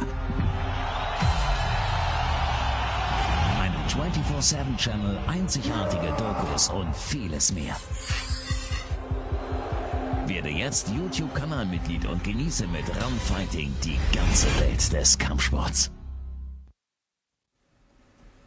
Tja, da haben wir gesehen, was es alles zu sehen gibt auf runfighting.de. Auch jede Menge Beef haben wir da in den letzten Monaten und Jahren gehabt, unter anderem zwischen Mo Abdallah und äh, Michael Smolik und viele andere mehr. Und ich glaube, da wird in den nächsten Monaten auch noch was kommen, denn so langsam äh, wird Corona ein bisschen weniger, hat man das Gefühl. Alles normalisiert sich wieder ein bisschen. Wir sitzen hier im Studio zusammen, zumindest in einer Art provisorischem Studio. Tatsächlich sitzen wir hier im Wohnzimmer von unserem Toningenieur, Tonguru, möchte ich fast sagen. Tobias, äh, hier sieht's aus, ich möchte fast sagen, wie auf einer Müllkippe. Äh, das sieht man aber nicht. Und es ist auch ein bisschen wohnlich. Es ist, es ist ganz gemütlich und ich bin auch froh, dass man wieder mal live in Person sich sieht. Aber ich will gar nicht so lange rumschwallen. Der Manuel Thompson fragt, wann geht GMC wieder los? Kahn, der sitzt da hinten und tippt die ganze Zeit blöde Kommentare bei YouTube. Wann geht GMC weiter? September. September oder was? Ja, also nichts genaues weiß man nicht, aber hoffentlich September hängt natürlich auch immer davon ab, ob man darf oder nicht. Ne? Also das ist äh, das Problem. Ich kann so viel verraten. Äh, der Chef von Run Fighting, der ist schon unterwegs und sucht Hallen, hat sich auch schon ein paar angeguckt und hat ein paar tolle Konzepte in der Tasche. Also so oder so wird es bald wieder Live-Kampfsport äh, geben. Und ich habe Leuten hören sogar schon im Juni eine äh, Live-Sport-Veranstaltung, wenn auch keine GMC-Veranstaltung. Aber mehr dazu bald. Wir kommen jetzt erstmal zu den News, lieber Andreas Kanyotakis. Und da gab es ja einiges zu erzählen. Meine Fresse. Und die größte News, die gab es direkt nach UFC 250. Genau, richtig. Im Prinzip, es gibt ein paar Trends, die jetzt gerade äh, ja so ein bisschen um sich greifen und äh, können wir gleich mal drüber sprechen, was es damit auf sich hat. Aber der größte Star, den dieser Sport jemals gesehen hat, jemals erlebt hat, äh, Conor McGregor, ist zurückgetreten. Ich muss ja. sagen, mal wieder. Und Tja. das, nachdem er erst vor kurzem zurückgekommen ist. Und ähm, ja, wie geht's dir damit? Hast du das Gefühl, dass das tatsächlich ernsthaft ein Rücktritt ist oder ist also das nur ich, ein äh, Promo-Move? ich finde es ein bisschen unangenehm fast schon. Also wir haben uns ja äh, letzte Woche darüber unterhalten, im Sonntagspodcast, äh, wie es weitergeht mit Conor McGregor, was es für Optionen für ihn gibt, was es für Möglichkeiten gibt und sind am Ende zu dem Schluss gekommen, dass es momentan gar nicht so viele Optionen für ihn gibt. Denn äh, alle guten Kämpfe sind irgendwie äh, also entweder sind alle guten Paarungen schon anderweitig verplant. Ich sag mal, Habib zum Beispiel gegen Justin Gaethje wär, wären ja zwei gute Kandidaten für einen Kampf. Ähm, die sind beide schon verplant für den, für den Herbst. Hier sehen wir diese Rücktrittserklärung nochmal, die er standesgemäß natürlich über Twitter rausgeschickt hat. Er sagt, ich habe mich entschieden, äh, zurückzutreten vom Kampfsport. Vielen Dank für die tollen äh, Erinnerungen und war eine tolle Reise. Und äh, ja, äh, wie gesagt, äh, sagt, äh, verfolgt eure Träume und so weiter, also dieses ganze Geschwalle. Ähm, ich glaube, also und im, dann haben wir gesagt, im Weltergewicht so viele Optionen gibt's auch nicht. Er wollte ja gegen Jorge Masvidal kämpfen, da scheint Dana White nicht so groß von überzeugt zu sein. Weiß ich auch nicht so richtig. Ja, oder Jorge auch nicht. Ja. Jorge wahrscheinlich auch nicht, der wollte ja ein bisschen Geld, da kommen wir gleich nochmal drauf zu sprechen. Und Kamaru Usman ist ein Kampf, den er wahrscheinlich, wenn wir ehrlich sein wollen, selber nicht unbedingt möchte. Das heißt, es gibt gar nicht so viele Kämpfer. Anders und Silva, gut, das will keiner sehen da, so ein Mittelgewichts-, Halb-Mittelgewichts-, Catchweight, was auch immer Ding. Das heißt, was soll der Mann machen? Ja, den irgendwelche nichtssagenden Duelle hinzurotzen und dann vielleicht auch noch ohne Zuschauer eine riesen also riesen Ticketeinnahmen zu, ver, zu verplempern, das will auch keiner. Das heißt, ich glaube, der ist tatsächlich einfach ein bisschen bockig und schmollt.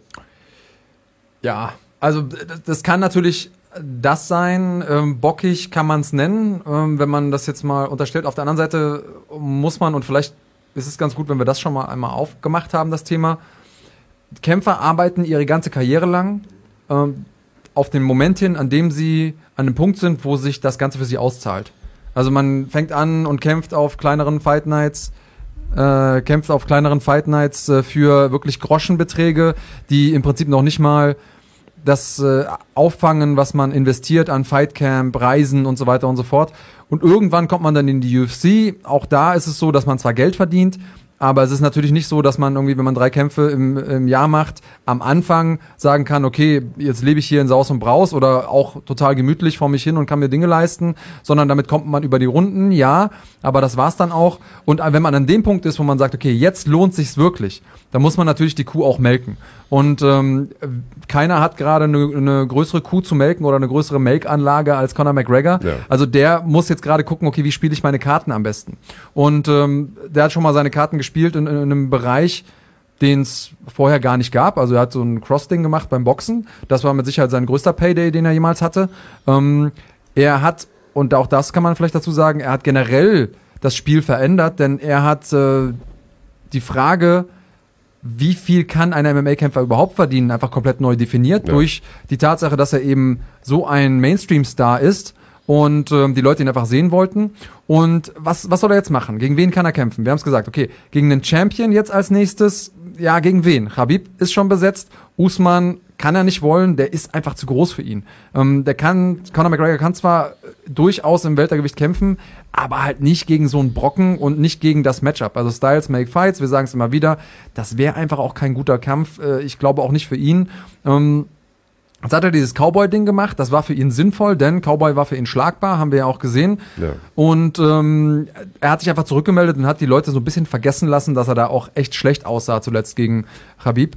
Und äh, was machst du jetzt mit dem? Masvidal wäre der Kampf gewesen, für den ich auch geroutet habe, wo ich gesagt habe, ey, setz doch einfach den BMF-Titel nochmal ein. Das ist ein Money-Fight für Masvidal, hat er meiner Meinung nach verdient. Das ist ein Money-Fight für Conor McGregor, den er braucht, um überhaupt nochmal den Finger krumm zu machen. Und das ist vor allen Dingen ein Kampf, den die Fans sehen wollen. Also mach doch das Ding. Ähm, das Ding findet jetzt auch nicht statt. Und was machst du? Jetzt haben wir hier ein paar Vorschläge auch äh, im Chat gesehen. Ähm, natürlich wäre El Kokui eine äh, Möglichkeit gewesen. Hätte man sagen können, äh, aber der hat jetzt auch gerade so schlecht ausgesehen und vor Ja. allen Dingen ist der auch äh, komplett ramponiert. Ich weiß nicht, wie es dem gerade gesundheitlich geht, aber möchte ich auch nicht sehen, nachdem der aus so einer heftigen Niederlage kommt. Das nimmt einfach diesem Kampf so ein bisschen den Dampf. Und Ja. äh, Maurice P., der hat hier ein paar gute Vorschläge natürlich gemacht. Und das die Poirier Rematch brauche ich ehrlich gesagt auch nicht unbedingt, nachdem Poirier ja den ersten Kampf relativ eindeutig verloren hat und so weiter. Äh, Sehe ich jetzt nicht. Also kann man machen, klar. Wäre für mich vielleicht noch am ehesten sinnvoll jetzt im Leichtgewicht, aber muss ich nicht unbedingt haben. Äh, Diaz, der dritte Kampf, das ist ja sowas, was immer irgendwie in der Schwebe hängt. Aber auch der hat seinen letzten Kampf relativ eindeutig verloren. Brauche ich jetzt eigentlich auch nicht gegen einen Connor, der äh, gerade Cowboy in 40 Sekunden vernichtet hat. Also dementsprechend, ja, äh, weiß ich nicht, hat er wahrscheinlich äh, sich jetzt mit dem Gedanken angefreundet, dass er wahrscheinlich erstmal eine Weile am Rande steht und sich das von außen be betrachten muss. Und äh, Connor wäre nicht Connor, wenn er nicht äh, wüsste, wie man die, die Blicke der Öffentlichkeit nochmal ganz geschickt mit einem eisigen Tweet auf sich zieht. Es kann natürlich auch so ein bisschen diese beleidigte Kind-Syndrom sein, das er Ja. manchmal hat, äh, denn jetzt war dann doch schon sehr, sehr viel Aufmerksamkeit auf auch Jungstars wie Jean, Sean O'Malley, auf äh, die Rückkehr quasi von ähm, ähm, Cody Garbrandt und so weiter und so fort auf, eine, auf die Bantam-Gewichtstitel, äh, und ähm, kann auch sein, dass er auch das Gefühl hatte, Mensch, äh, ich bin doch hier der größte Star, guck doch auf mich und wollte da einfach nochmal eine große Welle schlagen. Aber, also wenn er das Ding jetzt nicht ernst gemeint hat, und das einfach nur ein Marketing-Move ist, äh, irgendwann nutzt sich das auch ab. Also ich ja. finde, äh, beim ersten Mal hat, hat man schon gedacht, okay, da, da wenn der Scheck groß genug ist, äh, aber äh, ja, irgendwann, also, irgendwann ist es dann auch mal ja, fertig, ja. Ja, bin ich, bin ich vollkommen bei dir. Deswegen würde ich sagen, lass uns da auch äh, gar nicht so lange drauf rumreiten. Ich denke, es wird nicht lang dauern, ähm, bis wir, bis wir den jungen Mann wiedersehen. Ich meine, der hat vom letzten Kampf noch gesagt, er hat seine Liebe neu entdeckt und äh, wie auch immer. Wer weiß, vielleicht war er auch gerade einfach nur ein bisschen angedüdelt. Also wir haben äh, gesehen, Justin Gaethje, der hat direkt einen Tweet irgendwie als Antwort darauf rausgeschickt, sagt, Alte Leute, versteckt euch lieber in den Häusern. Äh, der, der junge Ire, der äh, ist schon wieder auf einer Sauftour, ähm, in Anspielung auf äh, diesen Zwischenfall da in der Kneipe, als er dem alten Opa da eine geknallt hat. Ähm, ja, und man hat gehört, also zumindest hat Dana White das angedeutet, dass die Whisky-Verkäufe von Conor McGregor wohl auch ganz gut laufen und dass er wohl unglaublich viel Geld verdient haben muss. Und äh, ja. wenn es keinen Grund gibt, äh, keinen besseren Grund gibt anzustoßen, ähm, dann hat er das wahrscheinlich gemacht und vielleicht da äh, so halbtrunken irgendwie diesen Tweet abgesetzt. Wer weiß. Ich würde sagen, wir warten einfach mal ab, was da rauskommt. Was aber definitiv noch Klärungsbedarf hat, ist ähm, der die Situation um den bereits angesprochenen äh, Jorge Masvidal und John Jones, der da so ein bisschen auch mit reinfällt. Und äh, da kommen wir auf ein Thema Thema, Andreas, da weiß ich, es gibt keins, das dir mehr am Herzen liegt. Du würdest am liebsten jede Sendung drüber sprechen. Heute passt es mal ganz gut, also lass es uns tun. Genau, und zwar das große Thema Fighter Pay. Es wurde jetzt nochmal aufgewühlt, muss man sagen. Dana White war jetzt gerade erst in der Post-Fight-Conference da auch nochmal sehr, sehr klar, hat sich sehr, sehr klar positioniert und sagt, wisst ihr was, Leute, es ist einfach im Prinzip täglich grüßt das Murmeltier. Ich habe immer wieder damit zu tun. Allerdings muss man sagen, es ist nicht so oft so, dass so viele der großen Stars der UFC sich gleichzeitig über dasselbe Thema beschweren. Es gibt Leute, die sich immer wieder beschweren. Äh, die Diaz-Brüder haben zum Beispiel generell die Einstellung, ich kämpfe nur dann, wenn es sich richtig lohnt. Äh, ruft mich an, wenn ihr einen Superfight habt, ansonsten äh, ja, vergesst meine Nummer.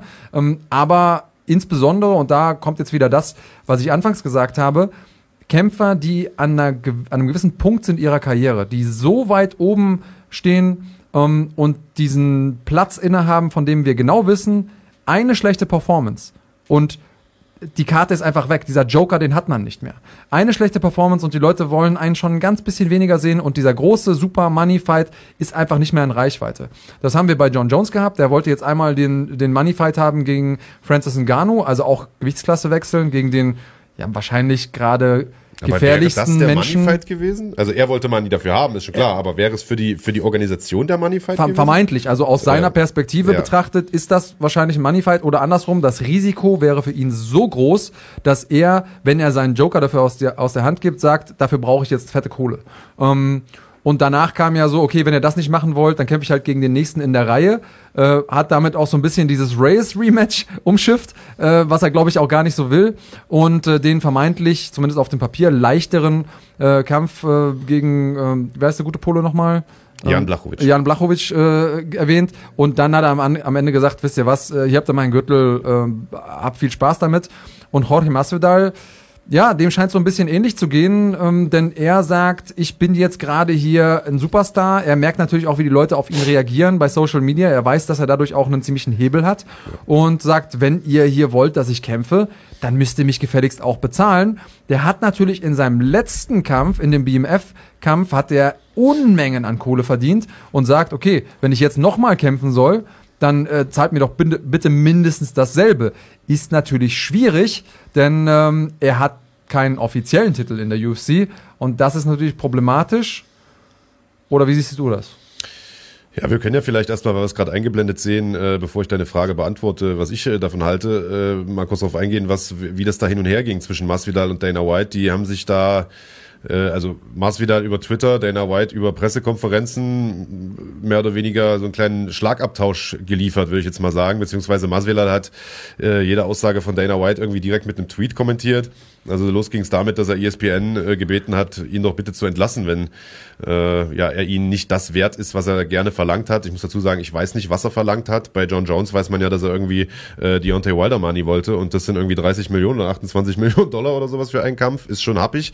Ähm, jetzt muss man sagen, Masvidal hat natürlich ein Riesenjahr 2019 hinter sich gehabt mit diesem krachenden Knockout gegen Darren Till, dem noch krachenderen, legendären Knockout mit dem Flying Nieder gegen äh, Oliver Askren und dann, äh, wie gesagt, diesen fetten BMF-Kampf da in New York im Madison Square Garden gegen Nate Diaz. Also das war natürlich ein Riesenjahr. Der ist jetzt nach vielen, vielen Jahren, die er gegrindet hat und die er äh, ja Scheiße fressen musste, um es mal auf Deutsch zu sagen, ja. ähm, dort angekommen, wo er auch hingehört aus meiner Sicht, nämlich der ist ein Kämpfer mit Starpotenzial, er ist sportlich ein Superkämpfer, er ist ein charismatischer Dude, die Leute fahren auf ihn ab.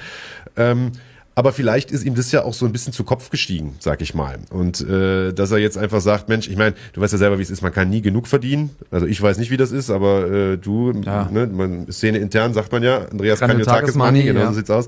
Äh, dass er sich vielleicht gedacht hat, Mensch, ich nutze jetzt diesen Joker, du hast ja vorhin vom Joker gesprochen, dass ich jetzt einmal so populär bin, The Rock schneidet mir den Titel um, ich bin im Madison Square Garden, ich bin on top of the world, ich fordere jetzt einfach mal richtig viel Kohle. Aber äh, Dana White, der hat sich da absolut nicht aus der Reserve locken lassen, ganz im Gegenteil. Der hat gesagt, pass mal auf, wenn du nicht kämpfen willst, dann musst du nicht. Bei mir musst du nicht kämpfen. Du bist nicht äh, in der NFL oder in irgendeiner anderen Sportliga, wo du Strafen bekommst, wenn du nicht zum Training äh, erscheinst oder, oder nicht spielst, zum Spiel ankommst. Er sagt, wenn du zu Hause sitzen bleiben willst, dann bleib zu Hause sitzen. Und, was er auch gesagt hat, ist, ähm, du äh, hast erst einen neuen Vertrag unterschrieben über acht Kämpfe und das vor ein paar Monaten und nicht etwa vor drei oder vier Jahren und davon sind noch sieben offen. Äh, und da muss ich dem guten Mann recht geben, das ist natürlich ein relativ blöder Zeitpunkt, denn zu nachzuverhandeln. Also wenn ich jetzt zu ProSieben gehe, ich frage Kahn, wie sieht's aus, kriege ich einen neuen Vertrag und ich habe erst letzte Woche einen Vertrag unterschrieben, dann wird er mir natürlich auch den Vogel zeigen. Und den zeigt er mir jetzt sogar schon, zumindest den, den mittleren Vogel. äh, und, äh, und genau das gleiche galt wohl auch für John Jones, der wohl auch einen neuen Vertrag hat, äh, unterschrieben hat vor seinem letzten Kampf und dementsprechend auch sieben Kämpfe noch vor sich hat. Dementsprechend Timing relativ blöd nach einer Gehaltserhöhung zu fragen, insbesondere wenn man bedenkt, dass die UFC gerade hunderte Millionen verliert äh, durch diese ganze Corona-Geschichte. Aber, und jetzt spiele ich dir den Ball wieder zu, äh, weil ich ja weiß, welche Meinung du hier einnimmst in dieser ganzen Diskussion. Ähm, Dana White hat sich natürlich auch ein bisschen Eigentor geschossen, indem er die Worte NFL, NBA, MLB und so weiter in den Mund genommen hat. Denn dort ist es so, äh, da wird die Einnahme, die diese, die diese Liga oder diese Organisation, dieses Unternehmen generiert, so geteilt, dass die Organisation 50 Prozent bekommt und die anderen 50 Prozent die Spieler. Und äh, in der UFC äh, sieht dieses Verhältnis ein bisschen anders aus. Da bekommen die Kämpfer äh, tatsächlich nur, ich müsste jetzt mal nachschauen, ich glaube irgendwie 17 oder 18 Prozent äh, der Gesamteinnahmen. Das ist natürlich deutlich weniger als in diesen großen Ligen. Äh, und ich nehme mal stark an, also bevor ich sage, was ich dazu, äh, was ich davon halte, lasse ich dich erstmal zu Wort kommen. Ich nehme an, du Marc, findest das nicht so gut, Andreas.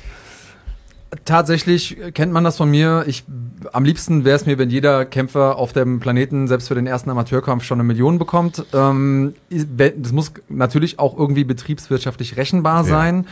Und ähm, ich würde da gerne mal zwei Sachen voneinander trennen. Denn wir haben auf der einen Sache, äh, Seite natürlich die Argumente, die ganz objektiv für sich stehen, und dann haben wir die Emotionen. Ähm, und emotional betrachtet kann ich natürlich verstehen, dass ein Dana White sagt, ey, ich gebe mir hier große Mühe, ich äh, strampel mich ab, ich mache das hier überhaupt möglich. Diesen Sport gäbe es in der Form, in der Größe nicht ohne mich und meine Firma. Ähm, das schwingt ja immer so ein bisschen mit und auf emotionaler Ebene kann ich das total nachvollziehen.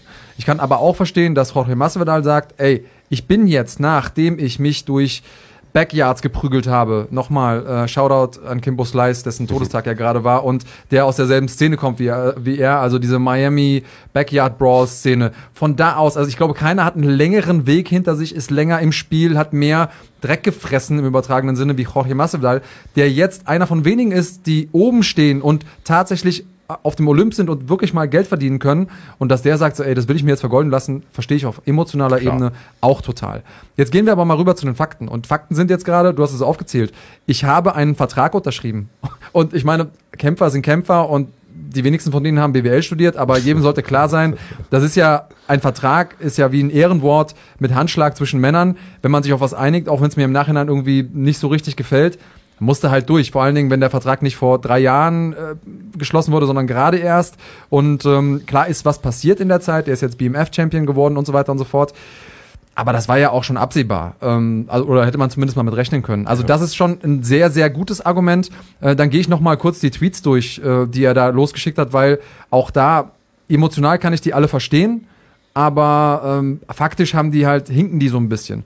Ähm, er sagt, äh, Why make me fight for half of what I made on my last fight cause the other dude can't draw?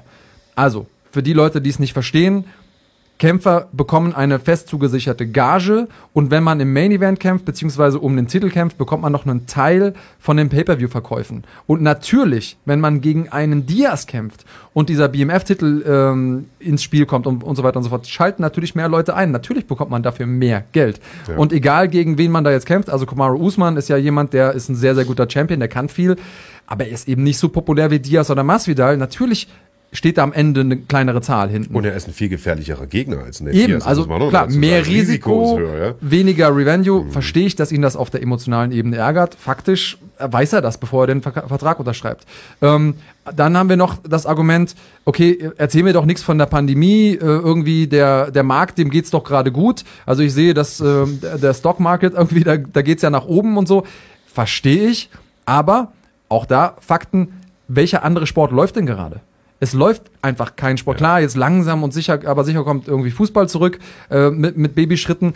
Aber die UFC hat sich einfach auch ein Bein ausgerissen dafür, dass wir überhaupt Kämpfe sehen können. Und hat einen riesen, riesen Verlust. Also Dana White hat gesagt, die rechnen ungefähr mit 100 Millionen Verlust alleine an Ticketeinnahmen in diesem Jahr. Und in dem Moment, nach mehr Geld zu verlangen, wenn man eh gerade einen Vertrag unterschrieben hat, ist auf, also faktisch schon eigentlich eher ein Schlag ins Gesicht und zeigt auch einfach da, zeugt davor, äh, dafür, dass Masvidal und auch Jones, äh, um das sozusagen, gar keine Empathie haben da gerade für ihren, für ihren Boss. Ähm, Verstehe ich, die müssen für sich kämpfen und jeder guckt da irgendwie für sich nach. Ähm, und ein Argument, das immer wieder angeführt wird, ist natürlich dieses Argument von, ich fühle mich nicht respektiert. Ja, das hat und, ja Mix Marshall Monkeys ja auch in seinem, äh, in seinem Kommentar nochmal angeschnitten, das Thema Wertschätzung. Ja, Wertschätzung und aber auch da ist immer die Frage, ähm, ich kann jetzt sagen, okay, Marc, du hast zwar keine Ahnung von dem Sport, aber äh, ich finde dich witzig, weil du ab und zu mal fluchst. Ähm, da habe ich jetzt Wertschätzung für und bezahle dir eine gewisse Gage. Ähm, meinetwegen ist das total viel wert. Äh, außerdem siehst du noch ein bisschen drollig aus. Ich würde dir am liebsten 100 Millionen bezahlen. Jetzt haben wir aber mit unserem Format nicht die, äh, die Zuschauer, die jetzt ein Joe Rogan hat, kann ich dir halt nicht bezahlen. Ähm, das muss man ja auch irgendwie mit einberechnen. Und ich glaube, da fehlt so ein bisschen an der Empathie und am Verständnis äh, von Seiten der Kämpfern. Oftmals fehlt es auch an Verständnis Seiten Dana Whites. Also das sind so Sachen, wo, äh, und, und das vielleicht nochmal, weil es eben auch aktuelles Ding ist. Sean O'Malley zum Beispiel, der auch sehr populär ist. Wie gesagt, der mit der populärste Kämpfer war auf der Karte heute, zumindest mal, wenn man Social Media äh, mal überprüft. Und dann aber am wenigsten zugesicherte Gage bekommt, da kann man schon mal nochmal nachverhandeln. Ich finde, das ist, aber der will ja nur im Prinzip gleich bezahlt werden wie seine, wie seine Kollegen und der will nicht nochmal irgendwie weit drüber hinaus bezahlt werden. Das eine feste Argument, und dann bin ich auch durch mit meinem, äh, mit meinem Monolog, ist natürlich das, was du eben genannt hast, und damit hat sich Dana White natürlich ein Eigentor geschossen.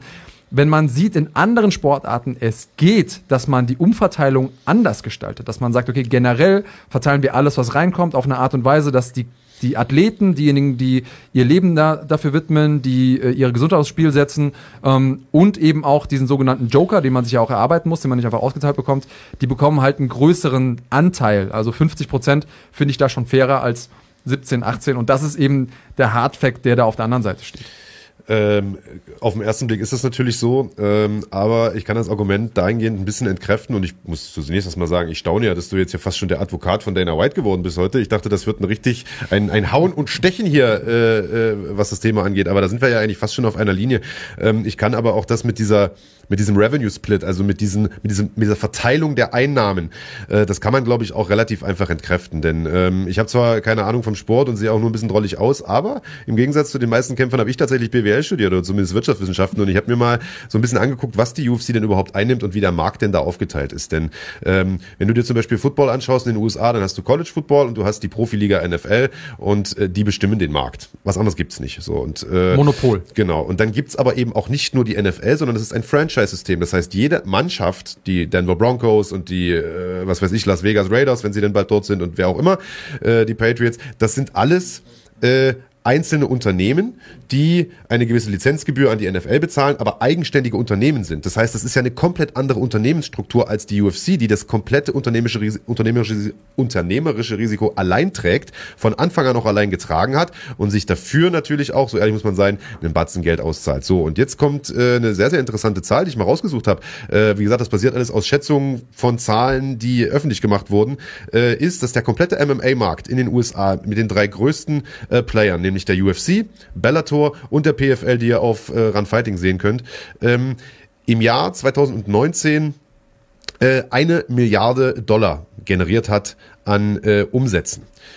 Im ganzen Jahr alle drei Ligen. Eine Milliarde klingt natürlich erstmal viel. Wenn wir jetzt aber gucken, wie sich das Ganze verteilt, dann wird äh, sehr, sehr schnell sichtbar, welche Sonderrolle die UFC hier spielt. Denn 90 Prozent in etwa von dieser Milliarde hat die UFC umgesetzt. Und diese anderen popligen äh, 100 Millionen äh, verteilen sich auf Bellator und äh, die PFL. Und ich glaube, Bellator hat da 80 Millionen oder sowas äh, gemacht. Das heißt, die UFC ist im Grunde genommen der eine große Player.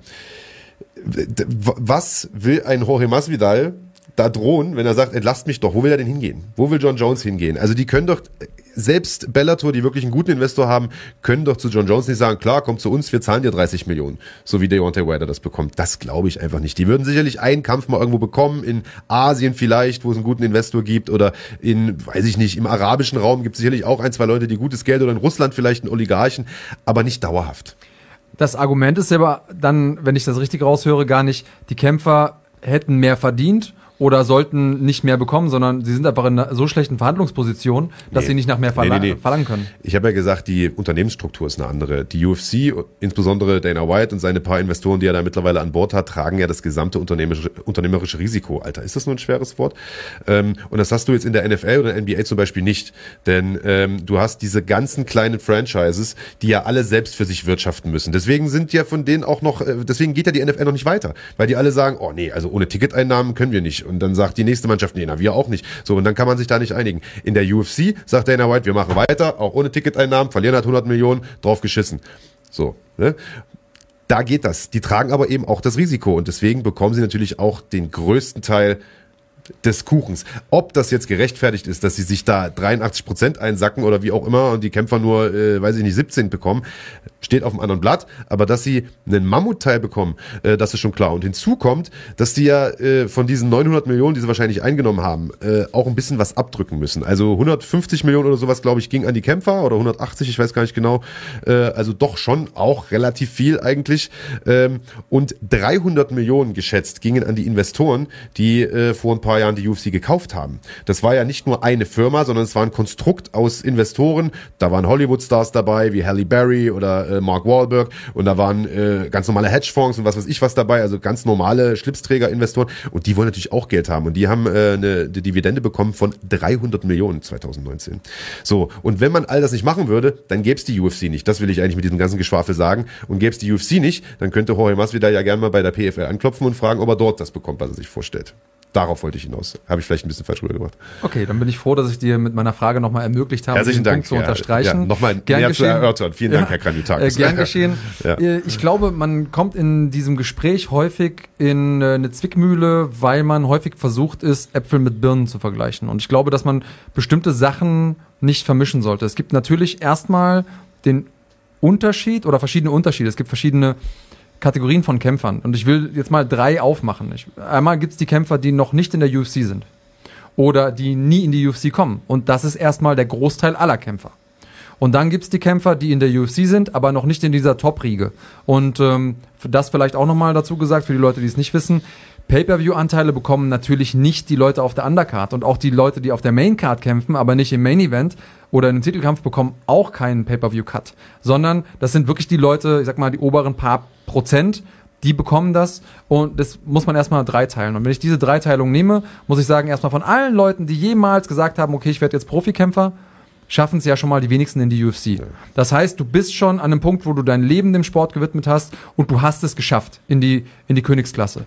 Und wenn du dann guckst, was die Leute da verdienen, also wir haben ähm, mal rausgesucht, was die Leute verdient haben jetzt bei äh, der Fight Night gestern Abend. Und wenn ich mir angucke, dass da Herbert Burns kämpft für äh, 12.000 wenn er antritt und nochmal 12.000 bei Sieg, das sind 24.000 Dollar plus 4.000 Dollar noch vom internen Sponsor Reebok. Hört sich jetzt erstmal viel an.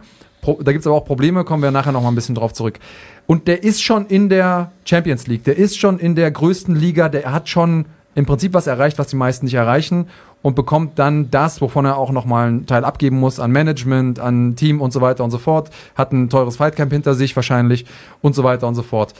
Das ist erstmal eine Geschichte, darüber braucht man sich, glaube ich, nicht unterhalten. Das ist zu wenig. Das ist zu wenig für jemanden, der auf einem Elite-Level den Sport auf dem, auf dem höchsten Level der Welt betreibt. Das kann man nicht machen. Oder sind wir da weit auseinander? Mm, nee, wir sind nicht weit auseinander, das mhm. definitiv nicht. Also ich würde es jetzt vielleicht nicht so harsch formulieren. Ähm, ich bin auch der Meinung, dass Kämpfer natürlich gern mehr verdienen. Äh, wie gesagt, ich habe die größte Wertschätzung vor jedem Kämpfer und von mir aus soll jeder ganz, ganz viel verdienen, äh, definitiv. Ähm, und natürlich hast du recht, das, was da auf dem Papier steht, äh, das bleibt am Ende unterm Strich natürlich nicht übrig, denn die müssen noch tausend Sachen davon bezahlen, von Steuern angefangen über Camp und Flüge und hast nicht gesehen. Alles richtig, aber die Frage ist auch immer, sind das die Zahlen, die am Ende tatsächlich auch in der Tasche vom Kämpfer landen? Also die Bruttozahlen, sondern da gibt's ja, haben wir schon angesprochen, auch, wir haben da mal eine kleine äh, Übersicht, glaube ich, auch vorbereitet, äh, ja verschiedene ähm, Parts Parts, aus denen sich so ein, so ein Kämpfergehalt zusammensetzt. Und äh, da gibt es neben diesen Performance-Boni, die wir angesprochen haben, also für den besten K.O. und sonst was, eben auch äh, sogenannte Locker-Room-Boni. Das heißt, da gibt's unter der Hand mal noch für eine besonders gute Leistung äh, noch ein paar Taler oben drauf. Ähm, da lässt die UFC in der Regel nicht mit sich geizen. Und man muss ganz ehrlich sagen, so viele Leute gibt's ja auch gar nicht, die sich über das Gehalt aufregen. Also gerade von diesen kleinen Kämpfern nicht. Natürlich, weil sie sich auch vielleicht nicht trauen und so weiter. Aber die meisten, die da stunk machen, sind entweder die ganz großen Leute, die den Hals nicht vollkriegen, oder die, die so ein bisschen angefressen sind, wie äh, ein Wanderlei Silva oder weiß ich nicht, ein, ein, Tito Ortiz, die halt im Schlechten äh, sich von der UFC getrennt haben. Hier sehen wir es nochmal. Also du hast die Kampfgage und den Siegbonus, das hast du schon gesagt. Wären jetzt bei Gilbert Burns 12.000 und 12.000 gewesen. Performance-Bonus hat er nicht bekommen. Wenn er Glück gehabt hätte, hätte er aber 50.000 eingesagt. Kann ja auch passieren. Also und das kannst du halt in anderen Sportarten so auch nicht machen. Den Lockerroom-Bonus haben wir gerade erklärt. Sponsoring ja, kann man ein bisschen unter den Tisch fallen lassen, weil das haben die meisten einfach nicht. Äh, kriegen da die paar Euro da von Reebok äh, und Pay-Per-View-Anteile hast du auch schon gesagt, Andreas, das bekommen nur die absoluten Top-Leute. Aber ich sag mal, ich vergleiche das immer so, weil der, der Sport, der am nächsten vielleicht dran ist, auch wenn man das auch wieder nicht richtig vergleichen kann, weil es nicht diese eine Organisation gibt, die alle unter einem Dach hat, sondern verschiedene kleine Promoter und Weltverbände und hast nicht gesehen. Aber der Sport, der am ehesten dran ist, ist Boxen. Und wenn ich mir gucke, angucke, wer da die großen Summen macht, die Canelos und die, die Mayweathers, das ist ja, das ist ja noch viel, viel kleinerer Bruchteil. Die bekommen natürlich aber auch viel, viel mehr Geld, als es in der UFC der Fall ist. Und diese ganzen Gurken, die die Vorkämpfe machen, die Busfahrer, wie wir immer so schön sagen, die kommen da für 150 Euro hin. Ja, die vielleicht auch nicht alle Gurken sind, muss man ja dazu sagen, die teilweise Viele auch von denen sind keine Gurken ja, und eben. bekommen trotzdem nur 150 Euro. Darauf will ich hinaus. Und äh, jetzt ist natürlich die Frage, wo, ab wo wird so ein Gehalt fair? Weißt du, also ich finde es fairer, als es woanders ist. Ich finde es, um ehrlich zu sein, fair genug, bin aber bei dir, dass es durchaus auch mehr sein könnte. Macht das ein Stück weit Sinn? Mm, ja und nein. Also ich finde es fair genug, wenn man und oder oder noch, ich könnte noch eher mit der Aussage leben, wenn man oben guckt, aber insbesondere für Kämpfer, die jetzt mit Einstiegsgehältern zu tun haben. Und wir haben es jetzt eben gesagt, und auf der Karte gab es ja noch mehrere Leute, die quasi das Minimum verdient haben. Ähm, zum Beispiel äh, Maki Pitolo, der das wird auch für 12.000, 12.000 angetreten ähm, und so weiter und so fort. Und wenn man einfach sagt, okay, wir machen diesen Kämpfern das Leben ein bisschen einfacher. Also, weil, ich meine, das ist jetzt eine, eine Gage, wo man wirklich davon sprechen kann, okay, ich zahle euch jetzt ein bisschen mehr. Das tut einem Unternehmen das, ja weiß ich nicht, 900 Millionen umsetzt im Jahr, nicht wirklich weh, wenn ich das jetzt verdreifache. Aber der Kämpfer hat weniger Sorgen finanzielle und kann sich dadurch auch besser vorbereiten. Hat jeder was davon. Das sind so Momente, wo ich sage, ich verstehe auch einfach die betriebswirtschaftliche Entscheidung nicht. Ich verstehe natürlich die betriebswirtschaftliche Entscheidung, wenn ein John Jones sagt, und da kommen wir quasi in diese obere Riege, okay, ich habe für meinen letzten Kampf 5 Millionen, und das hat er selber gesagt, ich habe für meinen letzten Kampf 5 Millionen bekommen. Ähm, Jetzt will ich aber mehr, jetzt will ich Deontay Wilder Money, also um die 30 Millionen oder auch wenn es nur in Anführungsstrichen 15 Millionen sind, das ist ja dreimal so viel. Da kann ich natürlich verstehen, dass die UFC sagt, so warte mal, äh, langsam mit den jungen Pferden, gerade äh, Pandemie plus gerade Vertrag unterschrieben, nee, bin ich nicht bei dir. Dass man insgesamt aber sagen kann, ey Leute, ne, ich verteile das jetzt hier mal ein bisschen besser, das, was wir umsetzen und äh, das Ding ich, und, und das, was ihr bekommt, ich glaube, das macht schon Sinn.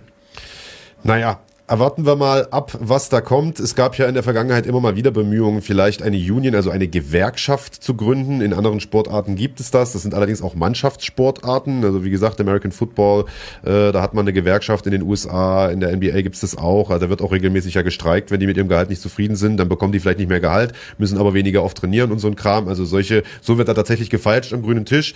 Ähm, wir sehen hier nochmal die Verdienste äh, der, der Kämpfer im vergangenen Jahr von den Leuten, die sich so ein bisschen aufgeregt haben. Also zumindest haben sich die oberen beiden aufgeregt, Henry Cejudo nicht unbedingt.